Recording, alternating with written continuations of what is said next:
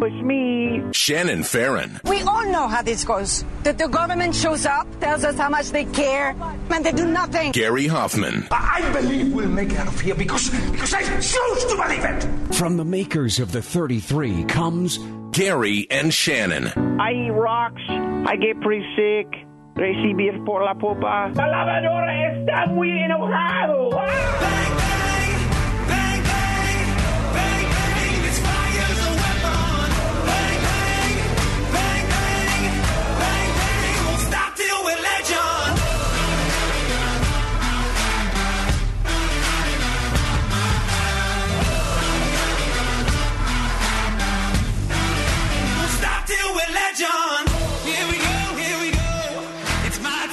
I come in a little hot today, huh? I apologize. Blanket apology to everyone. What did you have for breakfast? Nothing. That Oh, may be oh, oh, why. Oh. I'm trying not to eat bacon every day. Why? And I think that I just think it's probably a bad idea long term for my health. And, what are you, uh, a doctor now? Yes, I'm a doctor. Yes, sir. Yes, sir. Well, was there a concern? Well, and then there was this uh, tweet I saw from uh, one of the uh, sports sites that said, if you had to redo one play in Super Bowl history, what play would you redo? So that started me down this road. Despite the fact that the 49ers are back in the Super Bowl, I know that this you week. should be overwhelmed with happiness. I know. Everybody sees a little black cloud. Maybe I'm done with it. Maybe I'm done with all of the uh, the attention seeking behavior for the day. Maybe not. Maybe not. We have breaking news. Oh, this is good. a- well, good news. no, Yeah. because then you've got these kids. You've got five kids. Oh, that's right. But it, I mean, their mom's taking care of, or grandma's taking care of them. Yeah, right? that's true. So there's that. Uh, the Fotis Dulos case is apparently over. According to multiple sources, Fotis Dulos killed himself this morning at his home in Connecticut. Police and paramedics are on the scene there.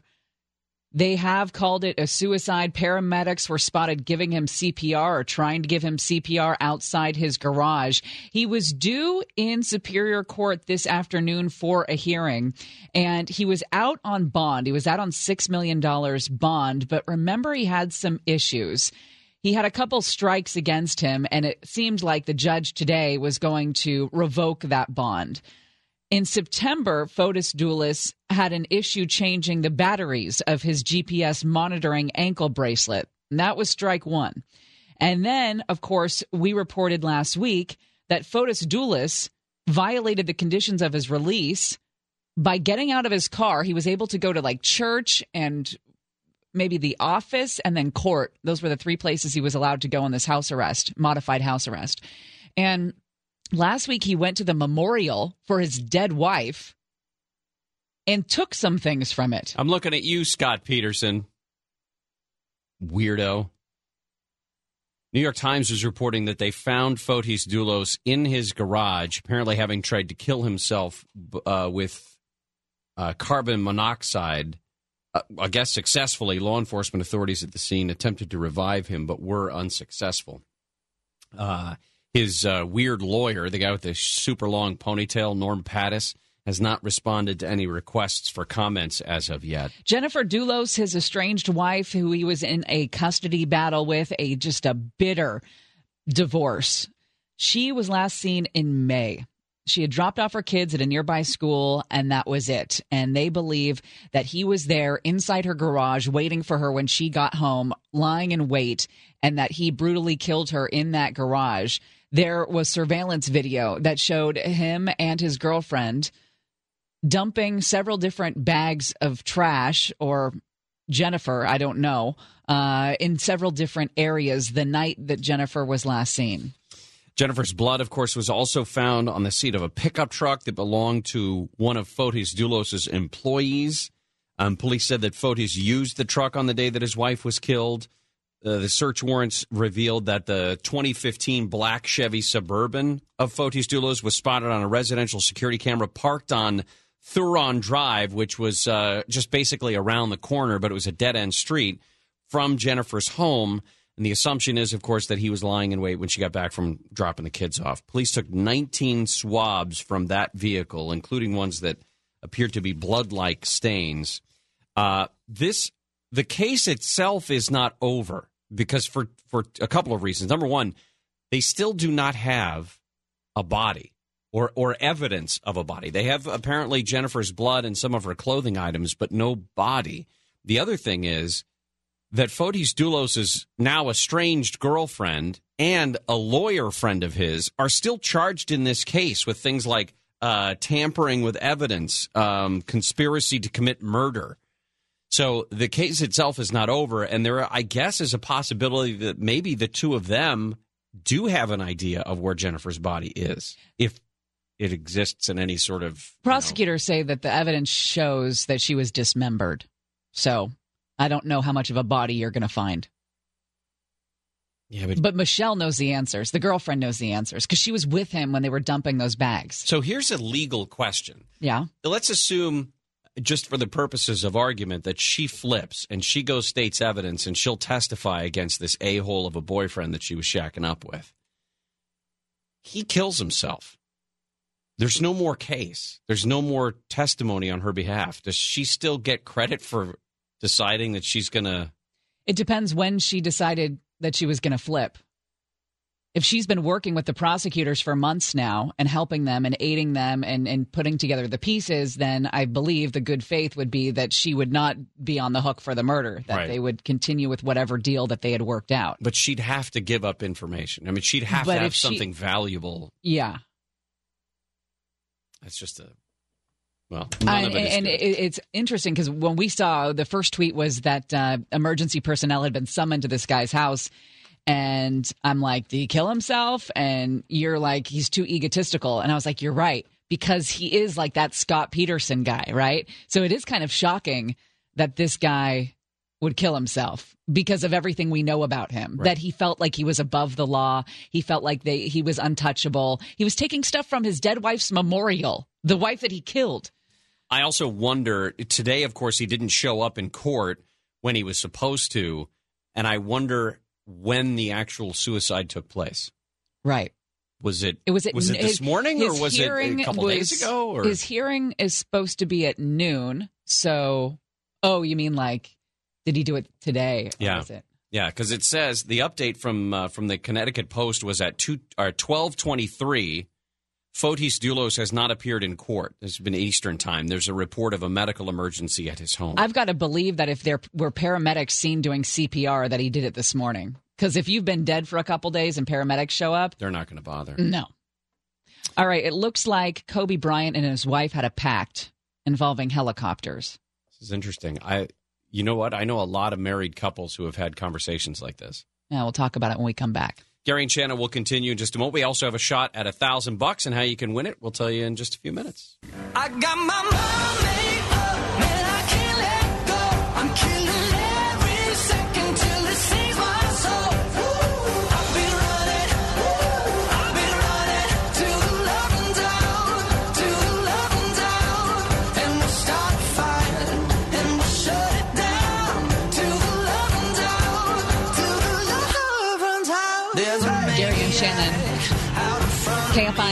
640 live everywhere on the iHeartRadio app. The final day of opening statements in the impeachment trial of President Trump is underway.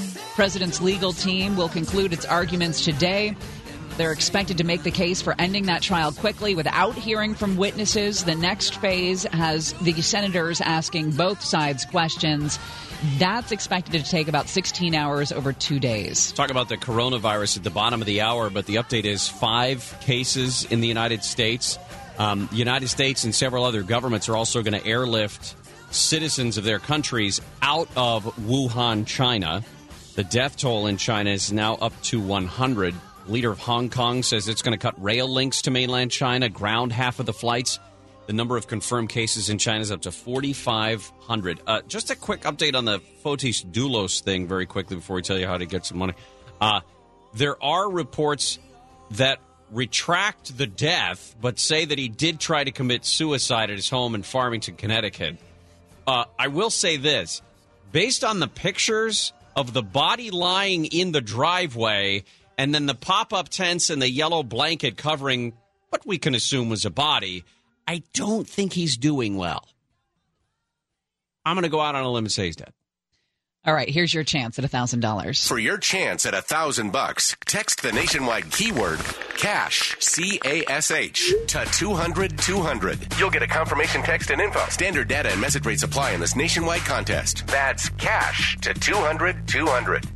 And remember, you got to pick up the phone. If you don't, they will move on. So will your money. It looks like it'll be coming from a 513 area code. Your next chance to win is next hour and every hour here on KFI, Monday through Friday, 5 a.m. through 620.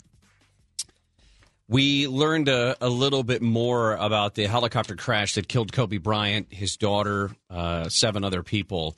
The uh, Sikorsky S 76B was flying from Orange County up towards Thousand Oaks to go to a basketball tournament. And very foggy on Sunday morning.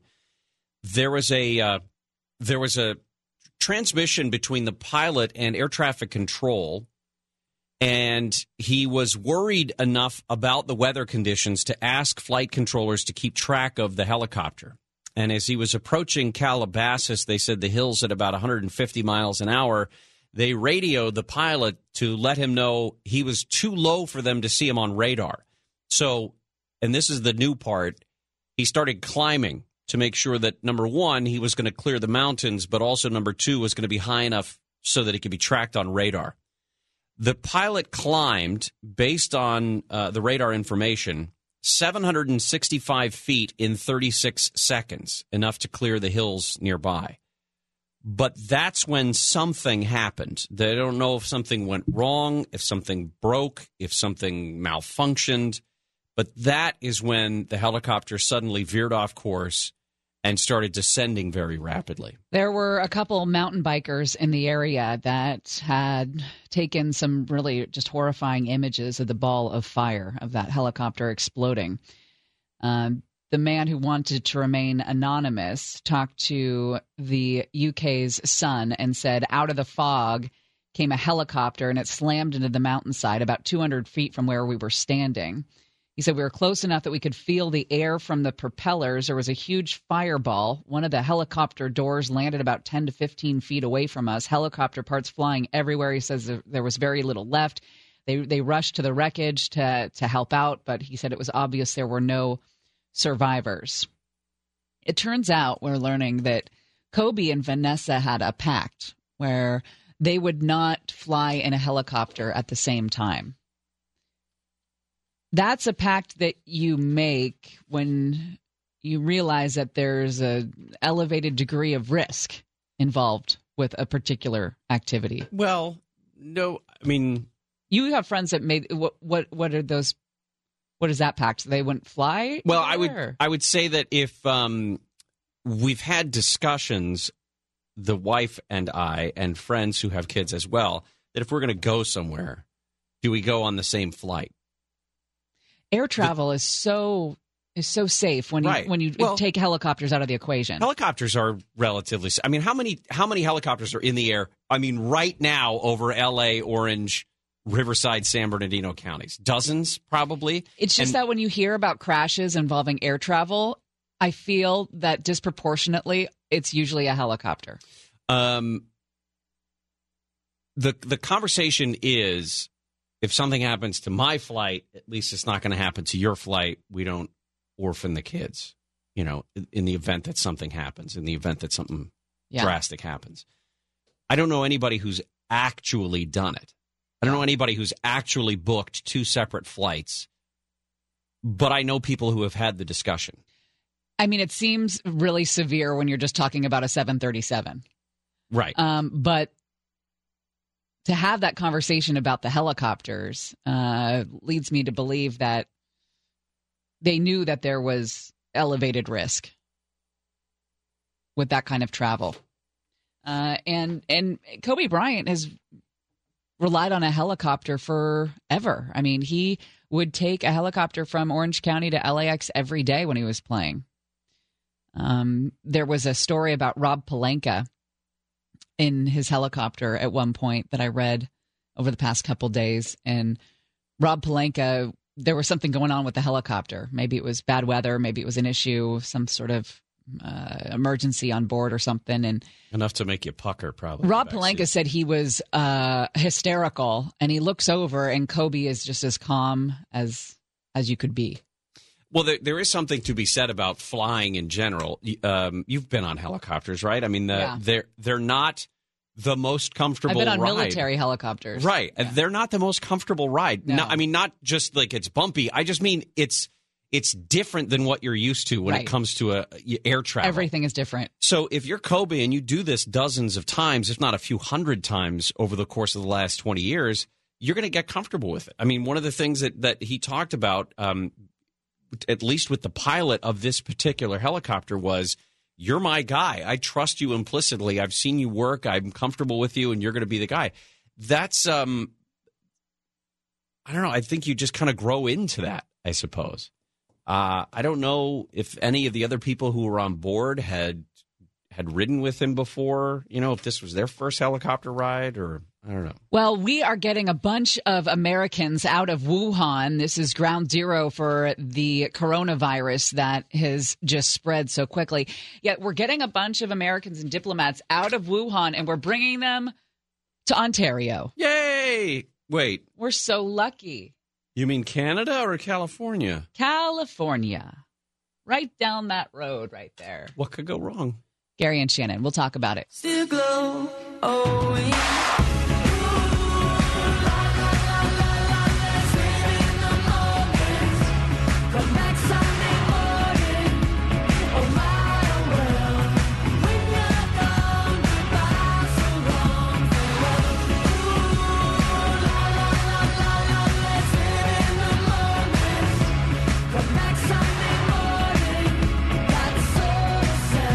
Gary and Shannon, KFI AM 640 live everywhere on the iHeartRadio app. Bunch of stories that we are following today. All the hits. Looks like Fotis Dulos, a guy accused of killing his wife, may have tried to kill himself. Still some conflicting reports about what's going on, but he didn't show up when he was expected in court today. When they got to his house, uh, they found, uh, I guess, him sitting in his car in the garage, garage door closed, trying to kill himself. So uh, it's not clear if he is in fact dead. Uh, there was one attorney who apparently said he'd been taken to the hospital, but there are images from the scene of his house that show a body on the driveway, and nobody's doing anything to them. So uh, we'll keep an eye on that. We have a big event coming up this Friday. It is our first news and brews of 2020. We will be out at HK's Bar and Grill in Rancho Cucamonga. Come join us 10 to 2 this Friday, January 31st, for our news and brews at HK's Bar and Grill. Well, uh, coronavirus still continues to be a massive story internationally.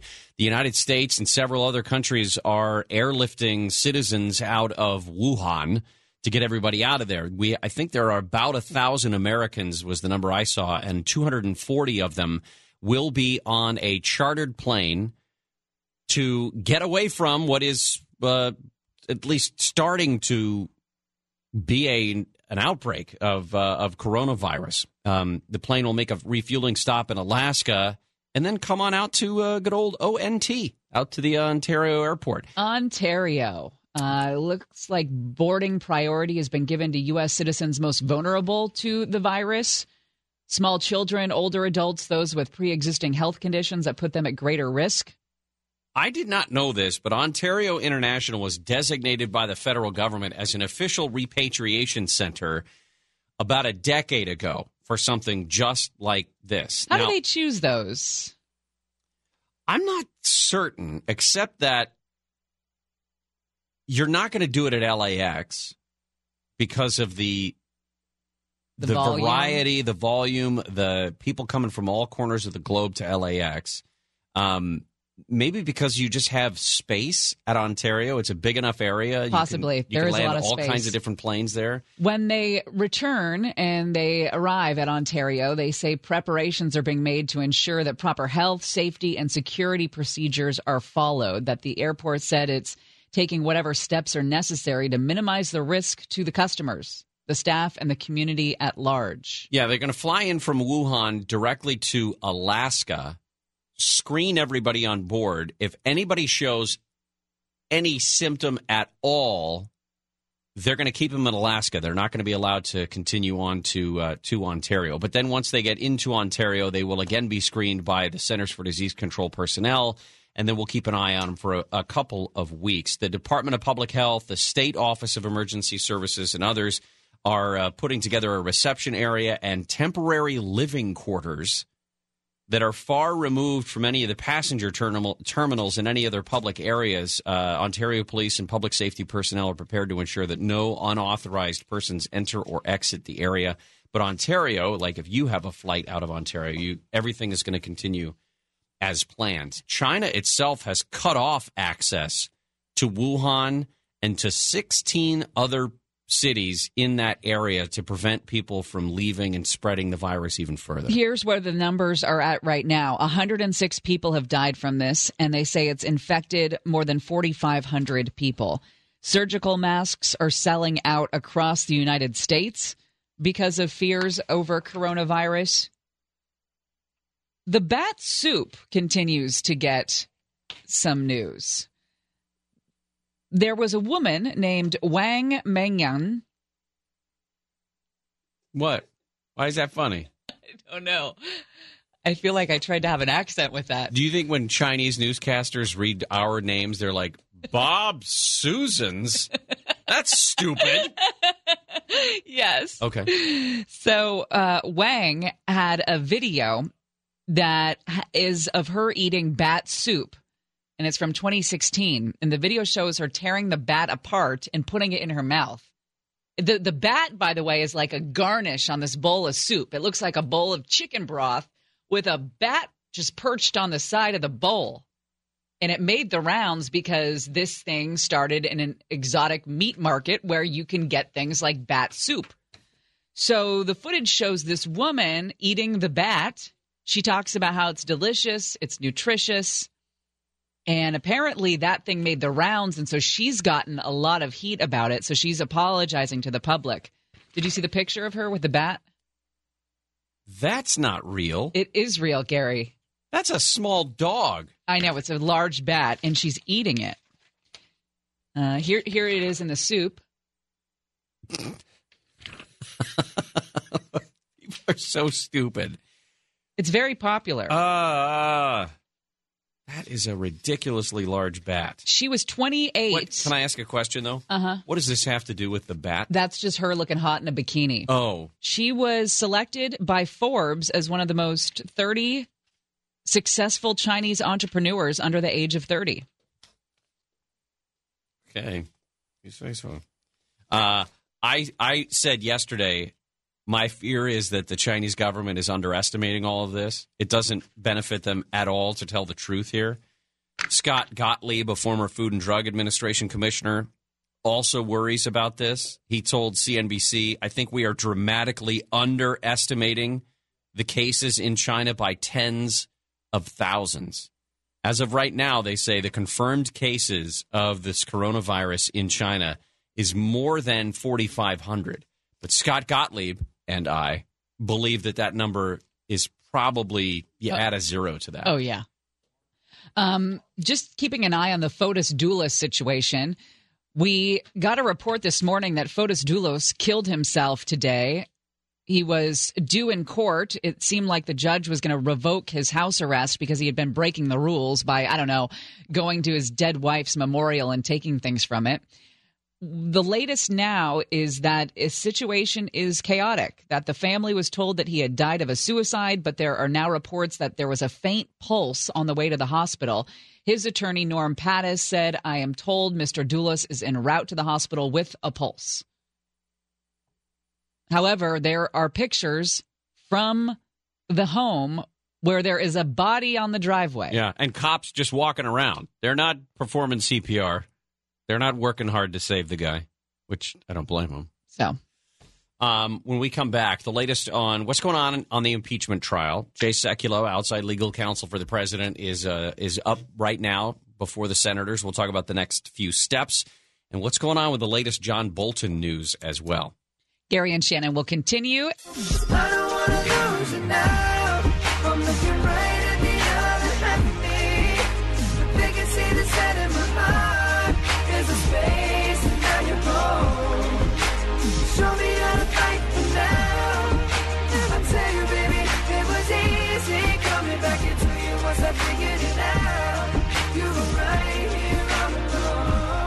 Feel kind of better about the show now, now that I know we have an all star on board.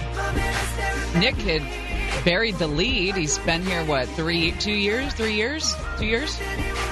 Been our producer a couple years, and just today we learned that he was an all star. In what? He was a pitcher, he played first base. That was great. We didn't know that about Took a him. line drive Not known. by. It was a great out. Wait, Huge bruise. did you catch it? I did. I trapped it on my leg. Everybody cheered.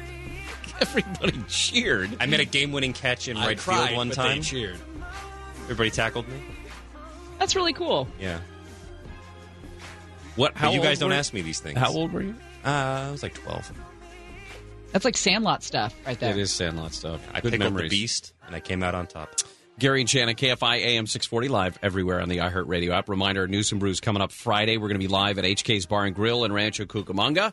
And word is Chris Little's calling in sick to be there. So uh, I I, hope I heard, am not. I heard he wasn't calling in sick. He was just going to take the day off, which is fine. Which is fine. Blake didn't turn you off. I'll just take Oh, the day you- off. Yeah. Okay. Well, we'd Didn't love to have crap. you. Don't blame it on Blake. Uh, yeah, we'd love to have you. Bring your wife. Uh, she'll have to call in sick. That's okay, fine. That's fine. Okay. I don't care about those kids. Uh, but I do. There are some people I know in Rancho Cucamonga who are going to come see you. Oh, that's very nice. guy named Tony, Oh, are they related to you? Trudy, and uh, Wayne. What about Dwayne. your What about your kids? Uh, I'll bring them. Yeah, bring the kids. Excellent. Will you Come do improv, Chris? Yes, and yes, and everybody will leave. Um, we uh, we mentioned the coronavirus. A German man infected with the Wuhan coronavirus is the first person in Europe to catch it, even though he's never been to China. This 33 year old caught the disease in Germany from a colleague who was visiting China and got sick on her flight home. She was uh, from Shanghai, but had recently visited parents in Wuhan. Uh, so we'll keep an eye on that story. Of at the top of the hour, we're going to get you more on the Harvey Weinstein trial that's going on. Really, you know, he's one of those guys that is lucky that there's so much other stuff going on because we would spend a lot of time on a Harvey Weinstein trial if it weren't for helicopters and impeachments and uh, coronaviruses. President Trump's legal team is arguing that presidents cannot be removed from office over vague allegations of misconduct as the lawyers are trying to wrap up their arguments. And there is an ongoing point of contention in the Senate over whether witnesses should be called. Deputy White House counsel Pat Philbin told the senators that America's founding fathers took care to make sure that impeachment was narrowly defined and that impeachable offenses were clearly defined and enumerated. And the arguments from the defense lawyers have really just kind of fought for the attention with the with the news that John Bolton has a book coming out in March that explicitly says that the president threatened to withhold aid from Ukraine unless they opened investigations of the Bidens. Yeah, Jay Sekulow, the sort of the leader, I guess, of the president's defense team on this, said yesterday that there were no witnesses that testified to a direct link between that investigation that the president wanted of the Bidens and others, that Ukraine was not going to get its $400 million in aid. His quote yesterday, Jay Sekulow's, not a single witness testified. The president himself said that there was any connection between any investigation and security assistance, a presidential meeting, or anything else. Although that directly contradicts what's reportedly in John Bolton's book. Now, the, there's a couple interesting things here. John Bolton has not come out publicly and said that. Again, this is just something that was in the manuscript that had been leaked out by who knows who. Um, this, I'm surprised, did not drive as much talk of witnesses as I expected yesterday.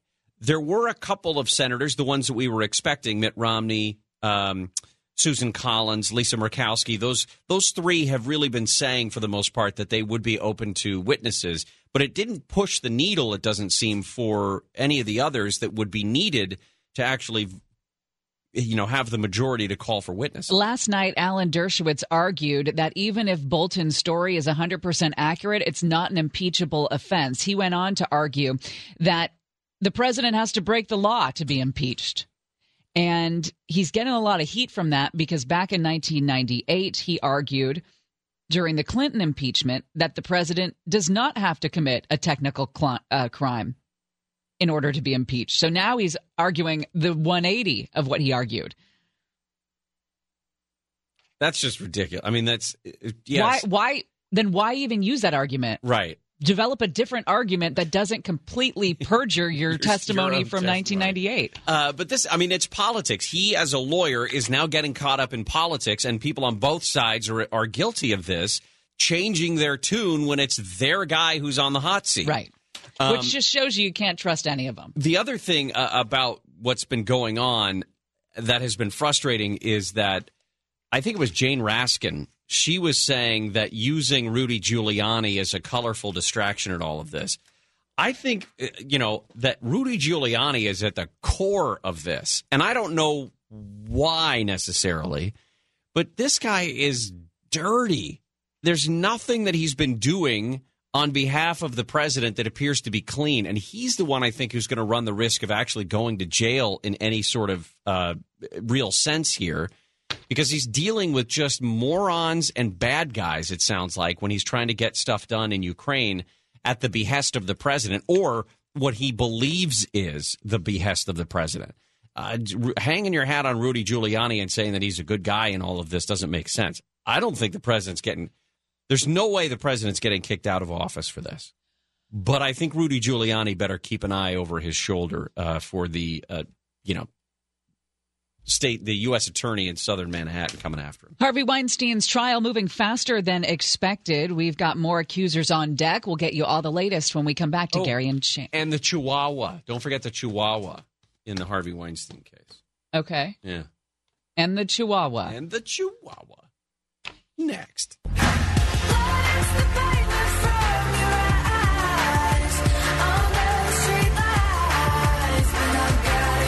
Well, we all get older. And uh, sometimes those things happen. Sometimes those things happen. so the Associated Press. No, she was afraid she was going to wet herself. You know, some things are private. Like the time that Nick uh, was at his grandfather's funeral. And what did you do again? I forget the story. You dropped the gifts I or was- something? No, I didn't drop the gifts. I was the altar boy. yeah. And I was bringing the incense back into the sacristy, Uh-huh. and I dropped it.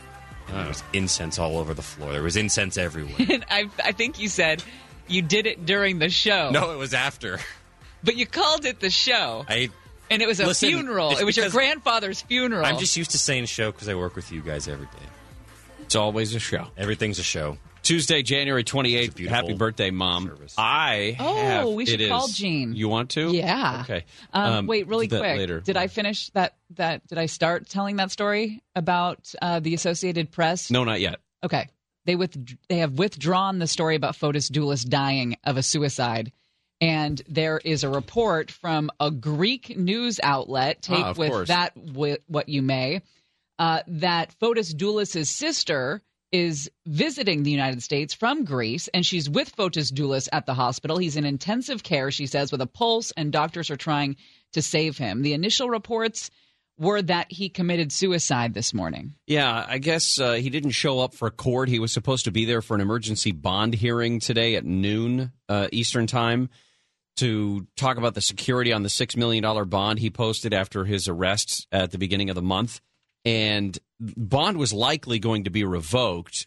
The question was whether or not he would have been then immediately returned to jail. If it was revoked, revoked of course, he would have. Then, when somebody called the police, apparently to go check on him, they found him in his car, unresponsive, motor running, garage door closed, kind of thing. The images from the scene show a body on the driveway, and there's another there's another shot. It does look like, I guess, a couple of these are you know cops that are around him, maybe paramedics that are trying to work on him, and then a couple of other images show pop up tents with a yellow blanket that would cover you know so that prying eyes can't see the body. Now they're saying that they may have found a faint pulse on the way to the hospital. This is the man who is accused of killing his estranged wife, the mother of his five children.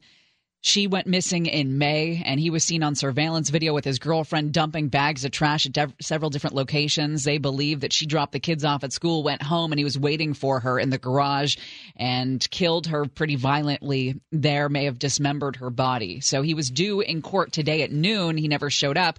It seemed like the judge was going to revoke his bond because he's been violating his house arrest rules by, you know, doing things like going to her memorial and taking things from it. Weirdo. All right. Well, that as that develops, we'll keep an eye on it. The Harvey Weinstein trial is uh, out for the day. It was a relatively short day, but a secondary witness took the stand as part of the effort to corroborate an accuser's story in this case. Um, Mimi Haley is a woman who says that Harvey Weinstein forced oral sex on her at his New York City apartment back in 2006. So her former roommate takes a stand and told jurors that her roommate told her about the encounter a short time after it happened. That her roommate was anxious and pacing as she remembered telling Harvey Weinstein, no, no. Now, the roommate also says that she was the first one to say, It sounds like he raped you. Why don't you call a lawyer? And Mimi Haley didn't want to pursue it, didn't want to talk about it. Um, it's it's a it's a weird no, it's not weird. Um, it's the wrong word. It's a very descriptive incident, or when Mimi Haley took the stand, she did not pull any punches describing what happened. Uh, the incident, her telling Harvey Weinstein no multiple times. Then there was uh, apparently a second attack as well that happened a couple of weeks later. The roommate recalled thinking that it was stupid that Weinstein kept showing up unannounced at the women's apartment. And his lawyer, Donna Rotunno, said, You thought it was stupid because this older guy was trying to get your friend. Is that right? And she said, Yeah. And the attorney said, And you thought it was funny. And the roommate said, We did at the time. And she remembered how her pet chihuahua, named Peanut, once chased Harvey Weinstein around the apartment. Yeah, she described, there was another report that I saw. She described him as being terrified of the chihuahua As as it was chasing him around the apartment. As Weinstein left the courtroom, a reporter in the hall asked, Mr. Weinstein, are you afraid of chihuahuas? And he smiled and said, Do I look like I'm afraid of chihuahuas? You look like you use mayonnaise as moisturizer. What do you mean you look oh. like you're afraid of chihuahuas? Oh, you're a fat slob, you ugly bastard. Later this week, they say two more women are expected to testify about the alleged prior bad acts, and then followed by a key witness who says that he raped her at a hotel in 2013. Um, this is after Annabella Sciorra testified that Harvey Weinstein overpowered and raped her after barging into her apartment in the mid 90s. Now, that's outside the statute of limitations, but as we've been talking about in this case, as we saw in the Cosby case, the judge is allowing witnesses to testify about these alleged prior bad acts. So, It looks like the prosecution thought their case was going to stretch into March. So the fact that it looks like the final witness will testify next Monday is a is that a good sign or a bad deal. sign? Well, it just think it, things have gone smoothly. Maybe there hasn't been a lot of cross and a lot of um, rebuttal. I mean, I don't. I'm not sure. Uh, Usually, when you're a prosecutor, you know how much information you're going to get out of somebody before they take the stand and how how lengthy that's going to be. Because they've already deposed these witnesses, Yeah, right? I mean, they already know already what, know what's coming. Um, they are expected the prosecutor or the uh, defense attorneys by the way are expected to include a series of emails that may have been between these women and Harvey Weinstein. The judge may also be moving this case along fast. It's often depends on which judge you're in front of in terms of scheduling and how quickly things go. Yeah. have I- you called your mom yet today? No, I have not. You know, you only have until noon to call a loved one on their birthday, and then they realize that you don't really care That's about not them. true. Yeah, That's- who says that? you got to call before noon. I mean, it's it's it's pretty much common sense, emotionally. so I am a bad son. No, because it's not noon yet. It's eleven eleven, so you can call her during the break. Maybe I'll do that. You know, Yeah. just you got to get it in before noon is the uh, is the thing. Okay. All right. Well, clock is ticking. So when you sent me that happy birthday text at five, thir- I think it was five thirty two in July. yeah. It didn't count. It didn't count. You gotta get there before noon. Okay. I have baseball news for you when we come back. Yes. Mm-hmm. Is it about Nick again? Because that was less than a you know less than spectacular. that he couldn't catch the line drive. He waited for it to hit his no, leg. I did catch it. You It was, just very, stopped. it was fast. You just stopped it from bouncing off of. I it pitched was the ball. fast. It was hit back at my leg. I caught it. Nick, they're just jealous. They were not all I made a game-winning catch, in right field. and they tackled me. Uh huh. Everyone cheered. All stars usually don't play right field, do they? That's not- This was not on the All-Star team. This was a different game leading up to the All-Star game. okay. Team, sorry.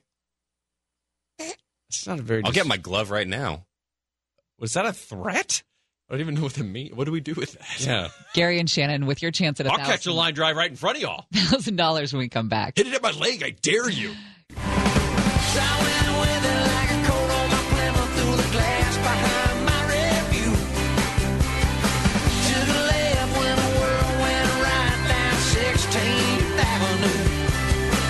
And Shannon, KFI AM 640, live everywhere on that iHeartRadio app. Hey, Nick, don't worry. Remember when you spilled the incense at your grandfather's funeral? Yes, I remember. Because Well- bring it up often. We've got one of our buddies on Facebook, Jay McGall, who says when he was nine or ten, he was asked to bring down the host for mass, but he wasn't holding the chalice, pro- uh, chalice properly, and the Uh-oh. main big host fell on the floor. Oh no, He- you have to eat that. He picked it up, acted like nothing happened. They never asked him to walk the host down again. Was it consecrated already? I don't know. Hmm. Was, you mean was it blessed? Consecrated. That means it's the body of Christ. Right. You got to eat that if it How many years were you in Catholic school? Many. Many. Hey, here's your chance at a thousand dollars. For your chance at a thousand bucks, text the nationwide keyword change, C H A N G E, to 200 200. You'll get a confirmation text and info. Standard data and message rates apply in this nationwide contest. That's change to 200 200. If you win, they will contact you by phone, and winners answer the phone. Losers let it go to voicemail. Because if you don't answer, they will move on to somebody who will. The number is probably, by the way, going to be coming from the 513 area code. Uh, you listen to KFI for the winning keyword every weekday, 20 minutes after every hour between 520 in the morning and 620 at night. My mom didn't know that was me. What do you mean she didn't know that was you? She didn't recognize the phone number at first. Because I don't often call her from my cell phone. Uh huh. I call her from my home phone. I see. She's the only one. So she picked up the phone and said hello. Hello. And you I said- Hey, happy birthday. And she said, Who dis? Who's calling me? Uh, like it's your son, yeah, it's just you only have one of them. It's the only one. Could have been some guy from down the road. I suppose it could have been a neighbor, yeah. but why wouldn't a neighbor just pop by? I don't know. That's so she's going to lunch. Well, that's nice. Yeah, my aunt's birthday is two days from now, so they share lunch. Oh, that's as nice. a birthday thing. So, That's her sister. uh, in law. Oh, they're, so they're they're friendly. Yeah, they live next door to each other. It's hard not to be. That's nice. How come I didn't meet them when I went over there? Well, you're a lot. I'm just kidding. I don't know. I thought you did, but I guess not. Anyway, Uh, all right, we. How do I? I don't it? introduce you to a lot of people Yeah. uh, just for safety purposes. There is a man who's already locked up here in California, and he now has been arrested and charged with some cold case murders. The murders of five children, five infants to be exact, his five infants. Paul Perez is his name. He's 57 years old. He's accused of killing these babies from 1992 to 2001. This is an unbelievable story. In 2007, uh, a fisherman found one of the dead babies in a sealed container that had been weighted down with heavy objects. He was in a waterway just east of Woodland, which kind of north of Davis, um, out in the middle of nowhere. Using DNA technology, the baby was identified 12 years later as Nico Lee Perez, one of those babies. Now, the authorities have not figured out, or have, they at least haven't said whether uh, Paul Perez had other kids or whether there were victims that came from more than one mother. Where are the women at? Where are the women? How many women are we talking about? And let's just say there's one woman. Um, wouldn't you know That your babies were being killed by this guy? that something was going on here? The authorities say that they have the remains of two of the five victims, uh, Cato Allen and Nico, the one I was referring to, and then the, the other three, Mika, Nico, uh, I guess a second Nico, and Cato, different Cato, uh, are not known.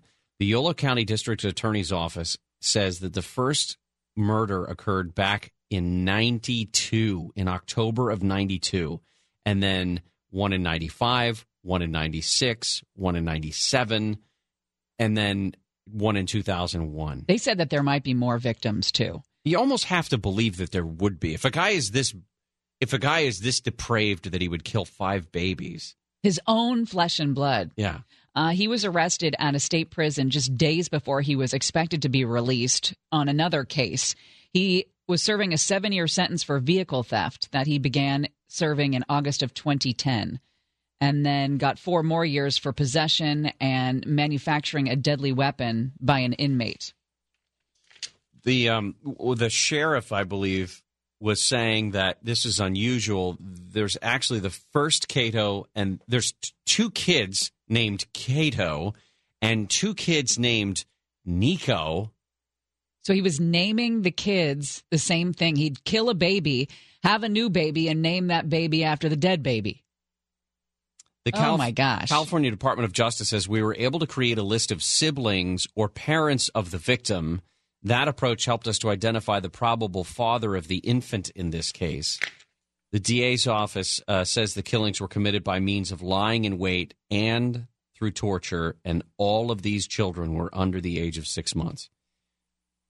Tell me again why we don't why why we shouldn't have the death penalty, Governor Newsom. Tell, Tell me me- again why this is why why why people like this don't deserve to go down in a blaze of glory. Tell me again why we don't have a test for people to take before they're able to have children.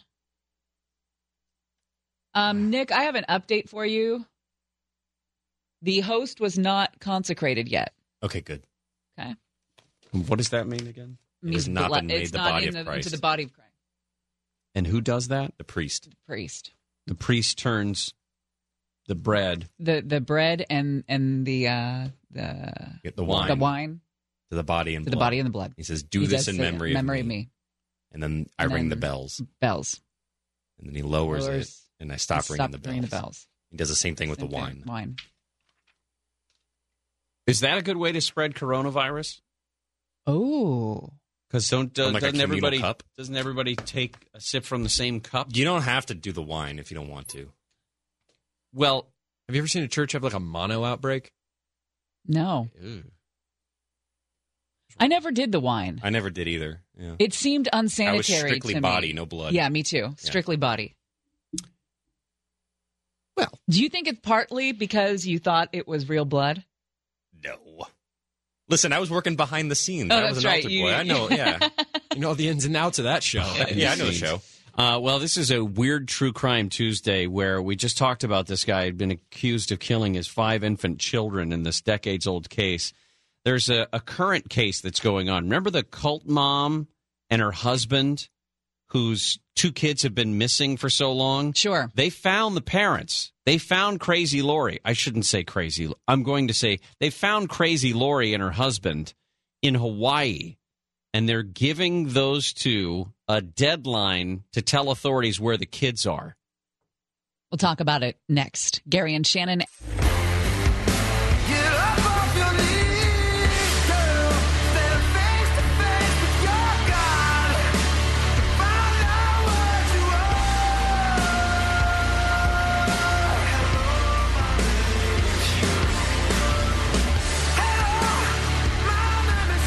So, how's this for a reputation rebuild? Houston Astros hiring Dusty Baker. Dusty Baker is 100 years old. He's 70. But that's Still, pretty, that's still up there for a. It's a great hire for the reputation hole the Houston Astros are in with the sign stealing sc- uh, scandal. We've been uh, following the story out of Connecticut as well. The Fotis Dulos story. He's the guy who was accused of killing his wife, disposing of her body, it appears, in several trash bags around town back in May. Well, he was supposed to show up today for a revocation of his bond. And instead of showing up in court, he sat in his car, turned it on, closed the garage door, and apparently tried to kill himself. Now, the original report was that he was found unresponsive. The second report was he succeeded in killing himself. And the third report now is that he is in a hospital and doctors are trying to save him because they found a faint pulse as he was on his way to the hospital. So, uh, again, that's a developing story that we'll keep our eyes on. Remember, we told you about the doomsday cult mother, Lori, and her new husband, Chad Daybell? These two have a lot of bodies between them in their wakes. He, her husband was killed. Her His wife was killed, but th- they thought that these were just normal deaths at the time. And now they've since started exhuming the bodies because so many bodies were piling up with this couple. Oh, and by the way, her two kids have been missing since September. Yeah, and we've said this every time we've talked about this case. We've said there is perhaps optimism that the 17 year old Tylee was able to take seven year old JJ out of the house because she realized mom was crazy and is hopefully safe. However, there's no indication that that's necessarily what happened. Now, they have found crazy Lori and her new husband, Chad, in Kauai. And they had a search warrant for their vehicle. So when Kauai police with Rexburg, Idaho police, that's a nice business trip to have to go to Kauai, although you're doing it for the wrong reasons. Uh, when they pulled him over, uh, they took the entire SUV that they were in. Now, an odd thing, she was able to remove some of her belongings from the vehicle before it was towed. I guess because the search warrant would have to be specific about what they're looking for. But she was able to take things out of that SUV before it was towed away, including a giant plastic bag full of cash. Odd. These two were videotaped for the first time since they've been on the run for the past two months. And they stayed silent and kept walking as a reporter repeatedly asked them where the kids are and if they are alive. Lori, the mom, spoke once after the reporter said that people in eastern Idaho and across the country are praying for JJ and Tylee. And mom says that's great. Now, the interesting thing is, she has been, they have been ordered to produce the kids. They have a deadline of Thursday to show up with these missing kids in Rexburg, Idaho, physically bring them to court. And if they don't, I suppose they could be arrested for something, although at this point they haven't said exactly what they would arrest them for. It was the grandparents that began the investigation into the kids' disappearance. They requested authorities perform a welfare check. And so they started looking for, for these kids in, in late November because relatives said they hadn't spoken to JJ, who's autistic, in months. Yeah, when officers first went to her home in November, they she told them that JJ was visiting relatives in Arizona. Police say that was a lie. There was no indication he was ever in Arizona. They followed up the next day and found that Lori and Chad took off. And they've been married for like two weeks, and they took off. They said that at one point they told people Tylee was dead and that Lori had no minor children. There was no JJ. Yeah, and when you're telling people that your kids are dead or never existed, that's not good. The couple sa- said in a statement at the end of last month that they went on the run, insisting that they had they'd done nothing wrong, and police are pretty certain that Tylee and JJ are in danger, is how they say it. So when they started searching for these two kids, they started seeing all the bodies that have been stacking up around this couple.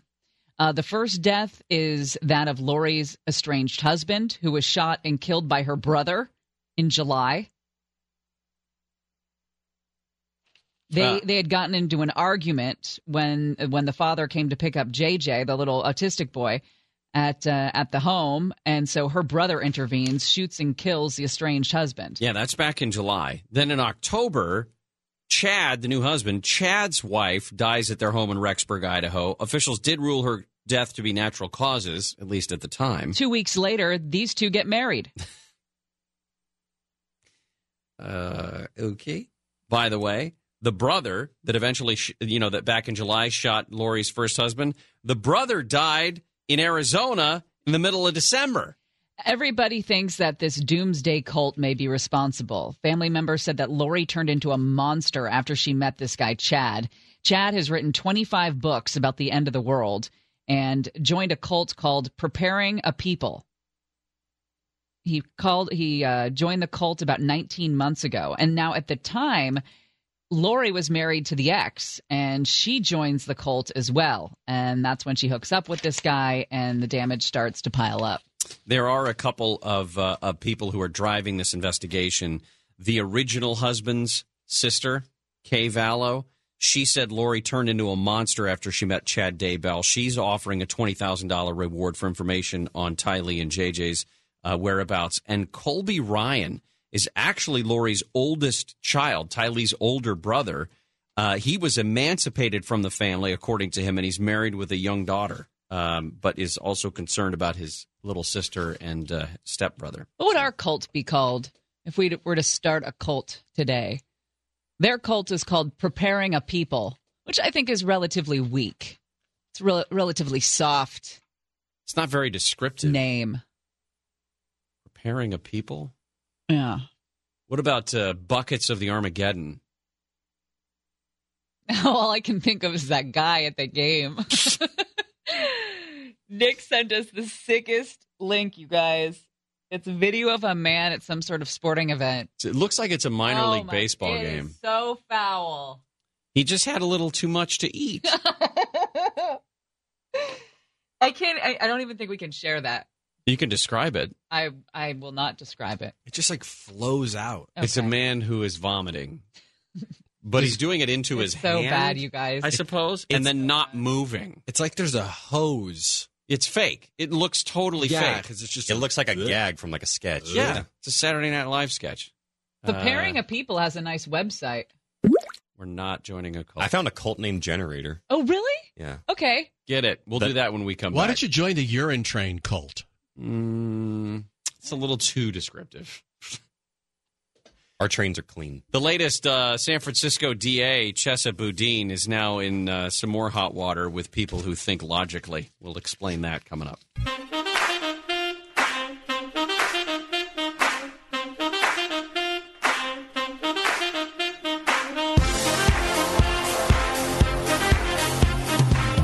Gary and Shannon, KFI AM 640, live everywhere on the iHeartRadio app. Alex Stone is reporting that the LA County coroner has reported that all nine bodies have been recovered from the helicopter crash site where Kobe Bryant was killed.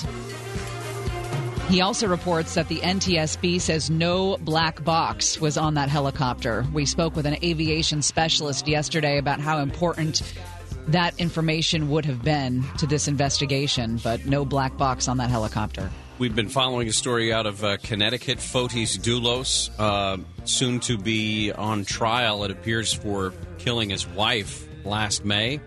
may have tried to kill himself this morning. He was supposed to show up in court for a bail hearing, may have had his bond revoked, uh, but instead sat in his car with the engine running and the garage door closed. There were reports that he died, but uh, the latest is that he is in a hospital and does have a pulse. And then also uh, a large earthquake that struck not too long ago, about 40 minutes ago, in the waters between Cuba and Jamaica, right along one of the fault lines that goes between those two islands. A 7.7 magnitude quake They that say hit about 40 minutes ago. It was at a depth of 10 kilometers, right between the Cuban and Jamaican coasts there. Hmm. Uh, Nick, what's our cult name? Well, I found a generator. Yeah. I don't know if you're a fan of this name, but I'm a fan of the other things. So the cult name it gave me is the Eldritch Coven. Ooh. The leader's title is the Blessed Hol- His Blessed Holiness, or it could be her, could be you too. Okay. And the ritual We don't name, run that kind of cult. The ritual name is the Custom of the Blade. Oh, I Which is kinda like cool. this cult. I like the custom. I don't know about the name. I'm all in with this. Eldritch Coven. We're going to need like a um What about the Glorious Consort Consortium? no. No. That sounds no. pompous. I like the Coven's better. The coven, The yeah. Coven? Okay. Mhm. We're going to need a logo We'll need a we'll need a logo. Yeah. and some robes. What about some intertwined Quidditch rings? Is this a joke to you? Yeah, seriously, Gary. Wow. That's clearly from Hottie Harry Potter. Hottie Pottery. Uh, hey, uh, Chesa Boudin is the new district attorney for San Francisco. He's not really the district attorney. No, He's like the I- public defender that's camped out in the DA's office. I know, but I officially he is the, the district attorney, which is a sad state of affairs for a once shining light of an international city. Um, the latest decision from Chesa Boudin's office was to withdraw criminal charges against a man who was shot by police after he attacked police officers with a bottle. It happened in the Mission District, 23rd and Mission, and apparently there is video. It shows this guy dodging two SFPD cops after he had allegedly attacked them with a bottle. And in the video, you can see this guy running towards the officer, still carrying the bottle. The officer shoots him. Um, and the other officer also shoots him. Now, the this guy had matched the description of an intruder who had broken into a woman's home that morning. So that doesn't matter. If you attack a police officer with a bottle, all bets are off. right now, and, and now they're saying that the DA's decision to withdraw any charges is a call to all criminals. Hey, go ahead and attack the cops. the, this is this is the this is the weirdest part about the l- logic that people like Chesa Boudin use in this. The DA's office said there's nothing conclusive about uh, conclusive about this, which means this is not the end of it because they did pull back the charges without prejudice. They could technically refile them anytime in the next three years.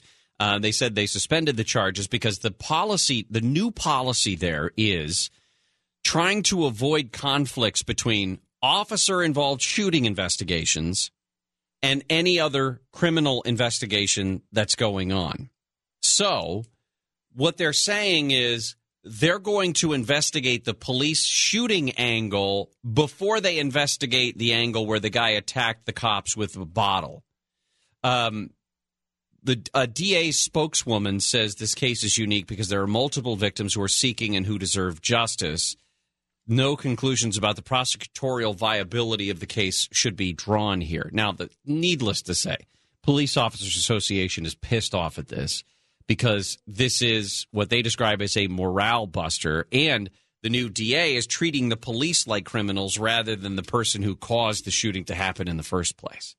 Um, the other thing is a one of the defense attorneys has said that this is this is doing the easy things.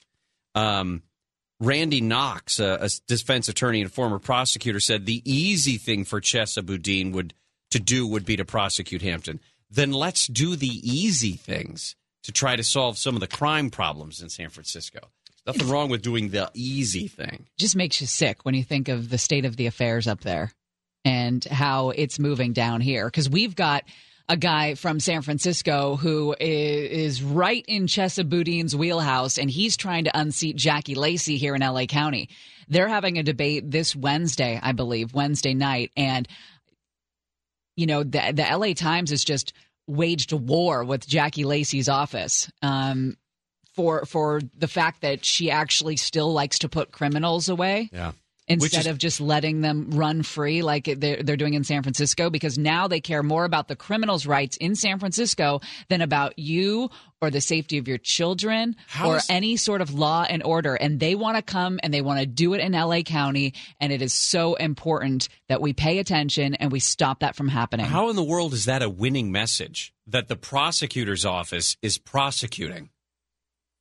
And that's a bad thing somehow. And that's what that, that's what it is now. This is to the point, by the way, Chesa Boudin is so far off the rails as the DA that even the mayor of San Francisco, London Breed, who is not some weird right wing crazy pants, even the mayor has had to send letters to every police officer in her department pledging support. You shouldn't have to do that. That just makes me sick. All right, we'll talk trending when we come back to Gary and Shannon.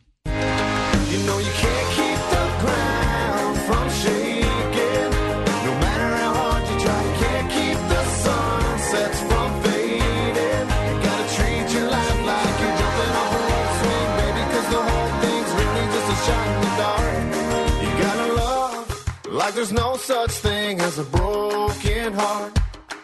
You gotta love. You know what that like means? No such thing as a broken heart. You gotta love like there's no such thing as a broken heart. You gotta go for it. Don't think about failing. Just go for it. What the hell? Are, who, who, the, who the hell are I you? thought we were doing inspirational stuff today. No. Oh, oh. God, no. Oh, okay. Well, never mind. We spent the 11 o'clock hour telling me he had no feelings. He wasn't emotionally attached enough. That's true. Mom and stuff. That's true. I did tell him that he was emotionally stunted. Different Gary. Oh, my daughter and I got in trouble this weekend. Probably didn't help when he called his mom and she didn't know who he was. We, we were not having feelings About what? about anything. We were Uh-huh. just not. It was just quiet time for us. Just Yeah. quiet. Just quiet time. That was not good. Don't do that. It's good to talk. Good to talk. Bottom of the hour, we're going to get into Swamp Watch. It looks like uh, the defense team for the president has wrapped up their arguments. So the next step for the impeachment trial is 16 hours worth of questioning for both sides. The senators get to write out questions that are then turned into the uh, Chief Justice of the Supreme Court, who is the presiding officer, I guess you could say, in the uh, in the Senate impeachment trial, and then he will ask questions uh, or uh, read those written questions of both sides of the defense tables, uh, the, both sides of the legal tables there in the front of the Senate, and see how that goes. It's after that question answer that we will then make a decision. The Senate senators will decide about whether or not to call witnesses. What else is going on? Time for What's Happening. We've got fresh news from Aaron Katersky with ABC News about Fotis Dulos. And here it is. Fotis Dulos failed to show up for his emergency bail hearing, so police performed a wellness check. They go to his house, they see him in the garage where his attorney said he attempted suicide. He is alive and being treated for carbon monoxide poisoning. The initial report this morning, widely reported, was that he had killed himself. And then the second report was, well, he may have been taken to the hospital with a weak pulse.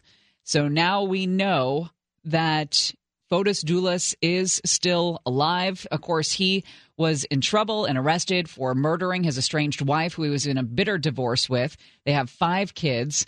He was out on bond and was breaking the rules, not changing the batteries on his ankle bracelet and I don't know, stopping by his dead wife's memorial and taking things from it. So he was going to be brought in today and the judge was going to revoke that bail, lock him up.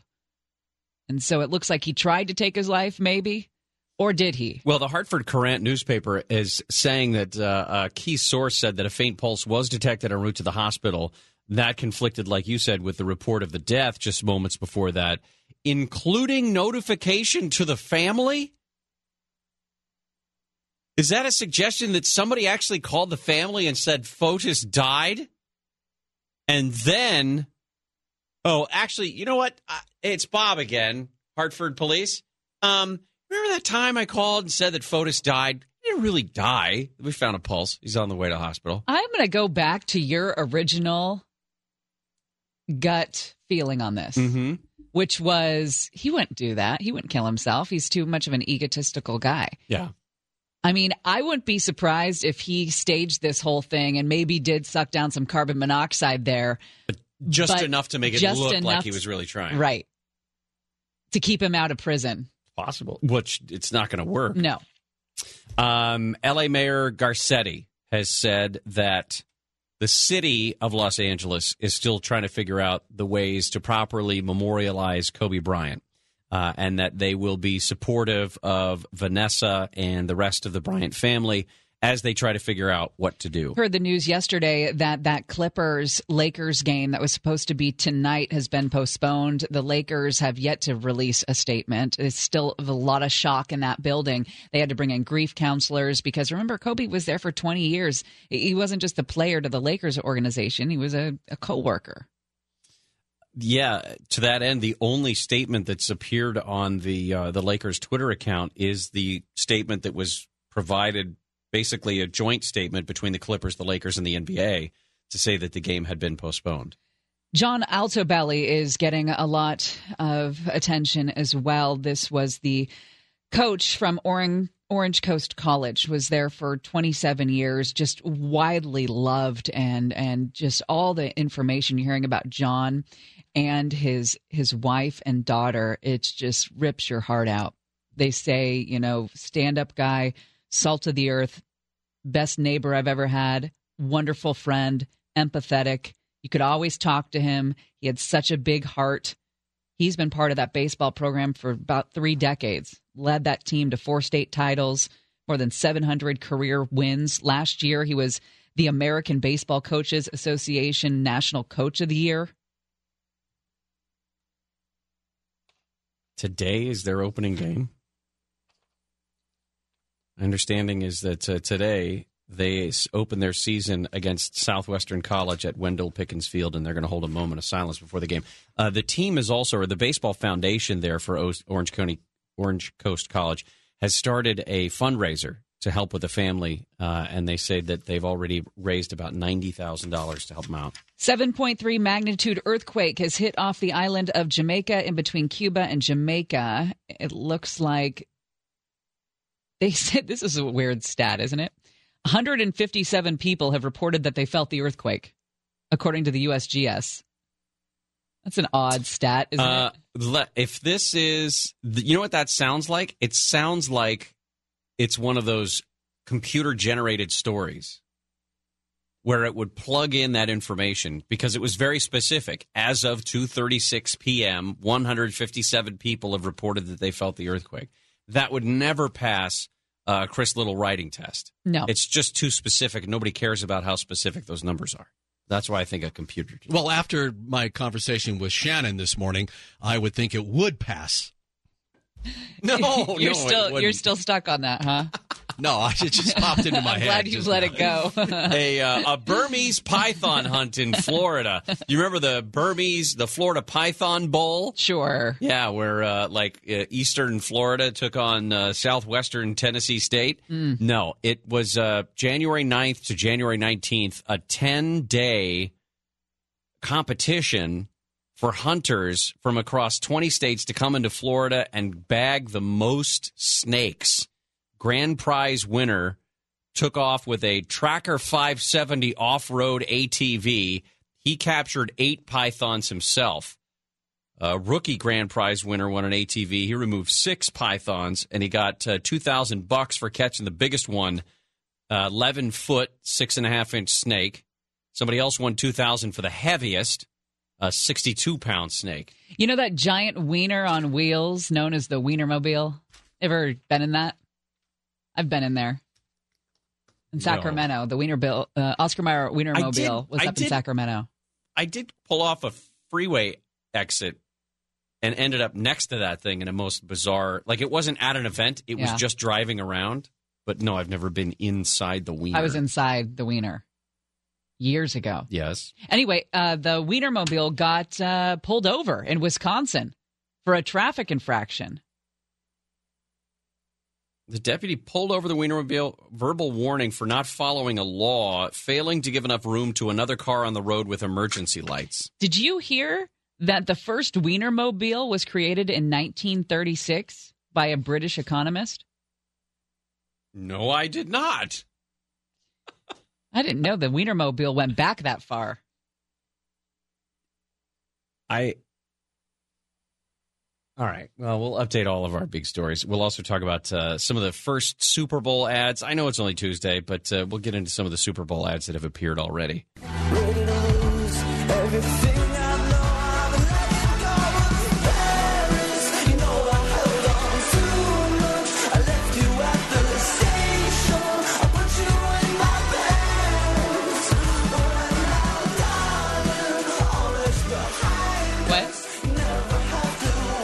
Jerry Nadler does not look healthy. He's got a rumpled shirt. Watch when he turns his head. He's got a big old lick of hair sticking out of the back of his head. I think he lost a considerable amount of weight. Oh, he didn't did, yeah. Yeah. So Uh, go easy there on old Jerry. And he's trying to do the right thing. He's trying to be healthy. Suppose. Maybe they made Adam Schiff out of the weight that Jerry Nadler lost. God, you're terrible. Did I tell you that I'm going to the Super Bowl? Uh, you did. I told your wife. I still don't believe it because I do think a lot of things could happen between now and then. Like they shut What? down all of the airports. You're panicking over this coronavirus too much. panicking. I just don't want you to get your hopes up. Well, I, I have thought about all of the possibilities that end with me not there. You know, uh, a flight gets canceled, flight's missed. That was abrupt. Whoops. Uh, you know, um, You get coronavirus. I get coronavirus. I go anyway. I You're spread in it jail. around. You're in jail by kickoff. How am I going to be in jail by kickoff? Okay. I don't get there till Saturday late afternoon. Um, I could Yeah, be in jail kickoff by is not a- Sunday. yeah. yeah, because it's like three forty or something, huh? Yeah, that's plenty of time. Plenty of time. We got a thousand bucks to give away. Here's how you can win it. For your chance at a thousand bucks, text the nationwide keyword coffee, C O F F E E, to 200 200. You'll get a confirmation text and info. Standard data and message rates apply in this nationwide contest. That's coffee to 200 200. Winners will be notified by phone, uh, so that means you're going to have to pick up that phone to win a thousand bucks. Because if you don't pick it up, somebody else will. They'll pick up a thousand bucks. You'll be sad. Nobody wants that. We have another chance an hour from now. In fact, every hour, 20 minutes past the hour, between 5:20 in the morning and 6:20 at night, we give away a thousand bucks an hour right here on KFI. So there was the kickoff of Super Bowl week last night there in uh, in Miami, and usually night one is is exciting, and it was a somber tone, as you can imagine, with the Kobe Bryant death, and they usually. You know, they'll make themselves available, the players will, for different questions and stuff. And so they did that. They did all that. Night one, Nick Bosa is being interviewed, and a reporter asks him what he thinks about the coronavirus. It's night one. Like you can go through the season, you can bring up specific games, you can talk about Patrick Mahomes and your plan to pressure him. You can talk about a variety of different things that are not the coronavirus. Right. Like that might be day four stuff. Like if this You're running out of off. things to talk about. Right. Right. Well, what did he say? I'm dying to know what Nick Bosa thought of the coronavirus. Uh, what was did he, the say? reason why Corona beer virus was trending on Google?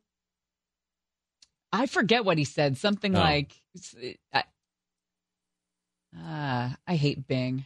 Bing sucks. Okay, we've gone through this before. Stop using Bing I know, but as it's a the search de- it's the default. Fix it. No, you have Google Chrome on there. I do. I just pulled it up. Hate Bing. Are you going to make any uh, bets on the big game? No. Well, I mean, at my house we usually do, you know, a sheet of prop bets or something like that, see who wins. Yeah. But they're goofy. You know, what's what's greater? Nick says he's going to win. Nick never wins. And now that I've You said and that, me are like win. neck and neck. He's in first place in Yeah. the old uh, It's like who, foreplay. who shows more skin based on a vote of the attendees, Shakira or Beyonce, or who was no Jennifer Nick picked. Lopez? Sorry, Shakira or Jennifer Lopez? I mean in the halftime show. who I'd shows more say skin? Jennifer Lopez. Of course Nick- you would, but we're Nick Bosa said to all my Chinese friends out there, wash your hands. That's about what I would have expected. yeah.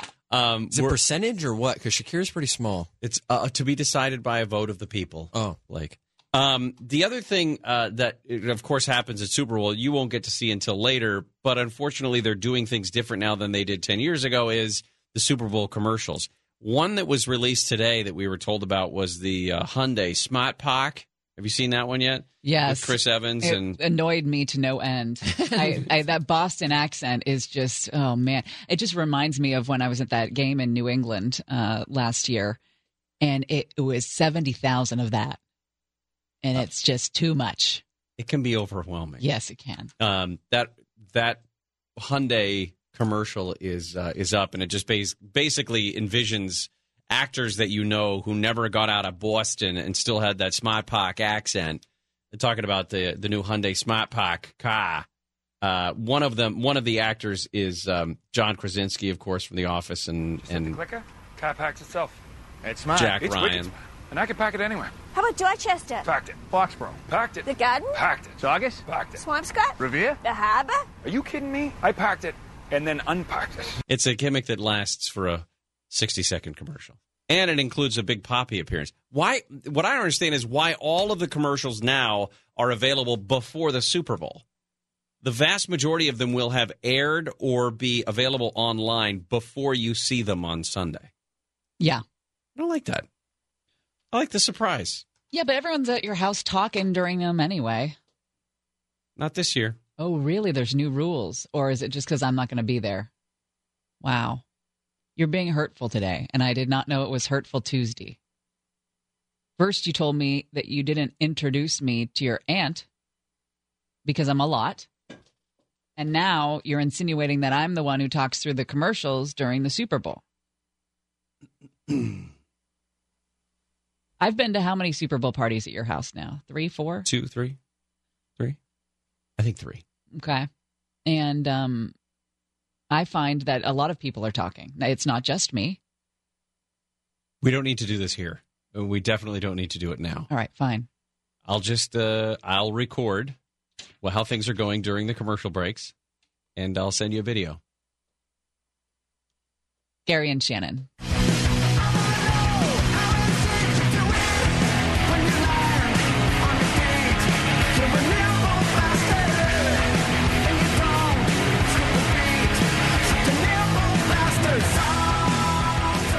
Gary and Shannon, KFI AM 640, live everywhere on that iHeartRadio app. Coming up in about an hour, Neil Saavedra joins us for Tasty Tuesday. On deck, bat soup. Is it safe to eat? No, uh, just Well, you're not a doctor. but I am a connoisseur of fine soups, and bat soup is not. You eat cranberry sauce out of a can. You're not a connoisseur of crap. I see that I have hurt you, and hurt people hurt people. So, just I'll put an end to that. Uh, a couple other big stories that we're following. It uh, looks like all nine bodies have been taken off of the uh, the side of the hill where the helicopter crashed in Calabasas on Sunday, killing Kobe Bryant, his 13 year old daughter, and seven other people. Uh, also, a, a 7.7, I think, is the upgraded magnitude. 7.7 earthquake in the water between Cuba and Jamaica. Originally, there was a tsunami alert, but we haven't seen any indication that one has materialized. And then the story out of Connecticut that we've been following as well that Fotis Dulos apparently tried to commit suicide today. Uh, sat in a car with the uh, engine running and the garage door closed when he was supposed to be in court today. He's probably going to get his bond revoked and uh, would end up back in jail. But um, when paramedics found him, they did try to do CPR on him and then I guess found a pulse as they were driving to the hospital. So they're trying to keep him alive. Well, the impeachment defense team headed into its last day today, and it looks like witnesses remain a point of contention between Senate Republicans and House managers. That's where we begin Swamp Watch today. Drain the swamp. We're going to drain the swamp of Washington. We're going to have fun doing it. We're all doing it together.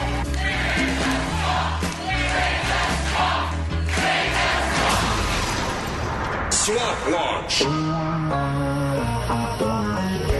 Inez de la Cuetara joins us now from Capitol Hill with all of the excitement there. Adam Schiff just wrapping up his his statements to the media saying that uh, we've got to have witnesses. Inez, what's the latest?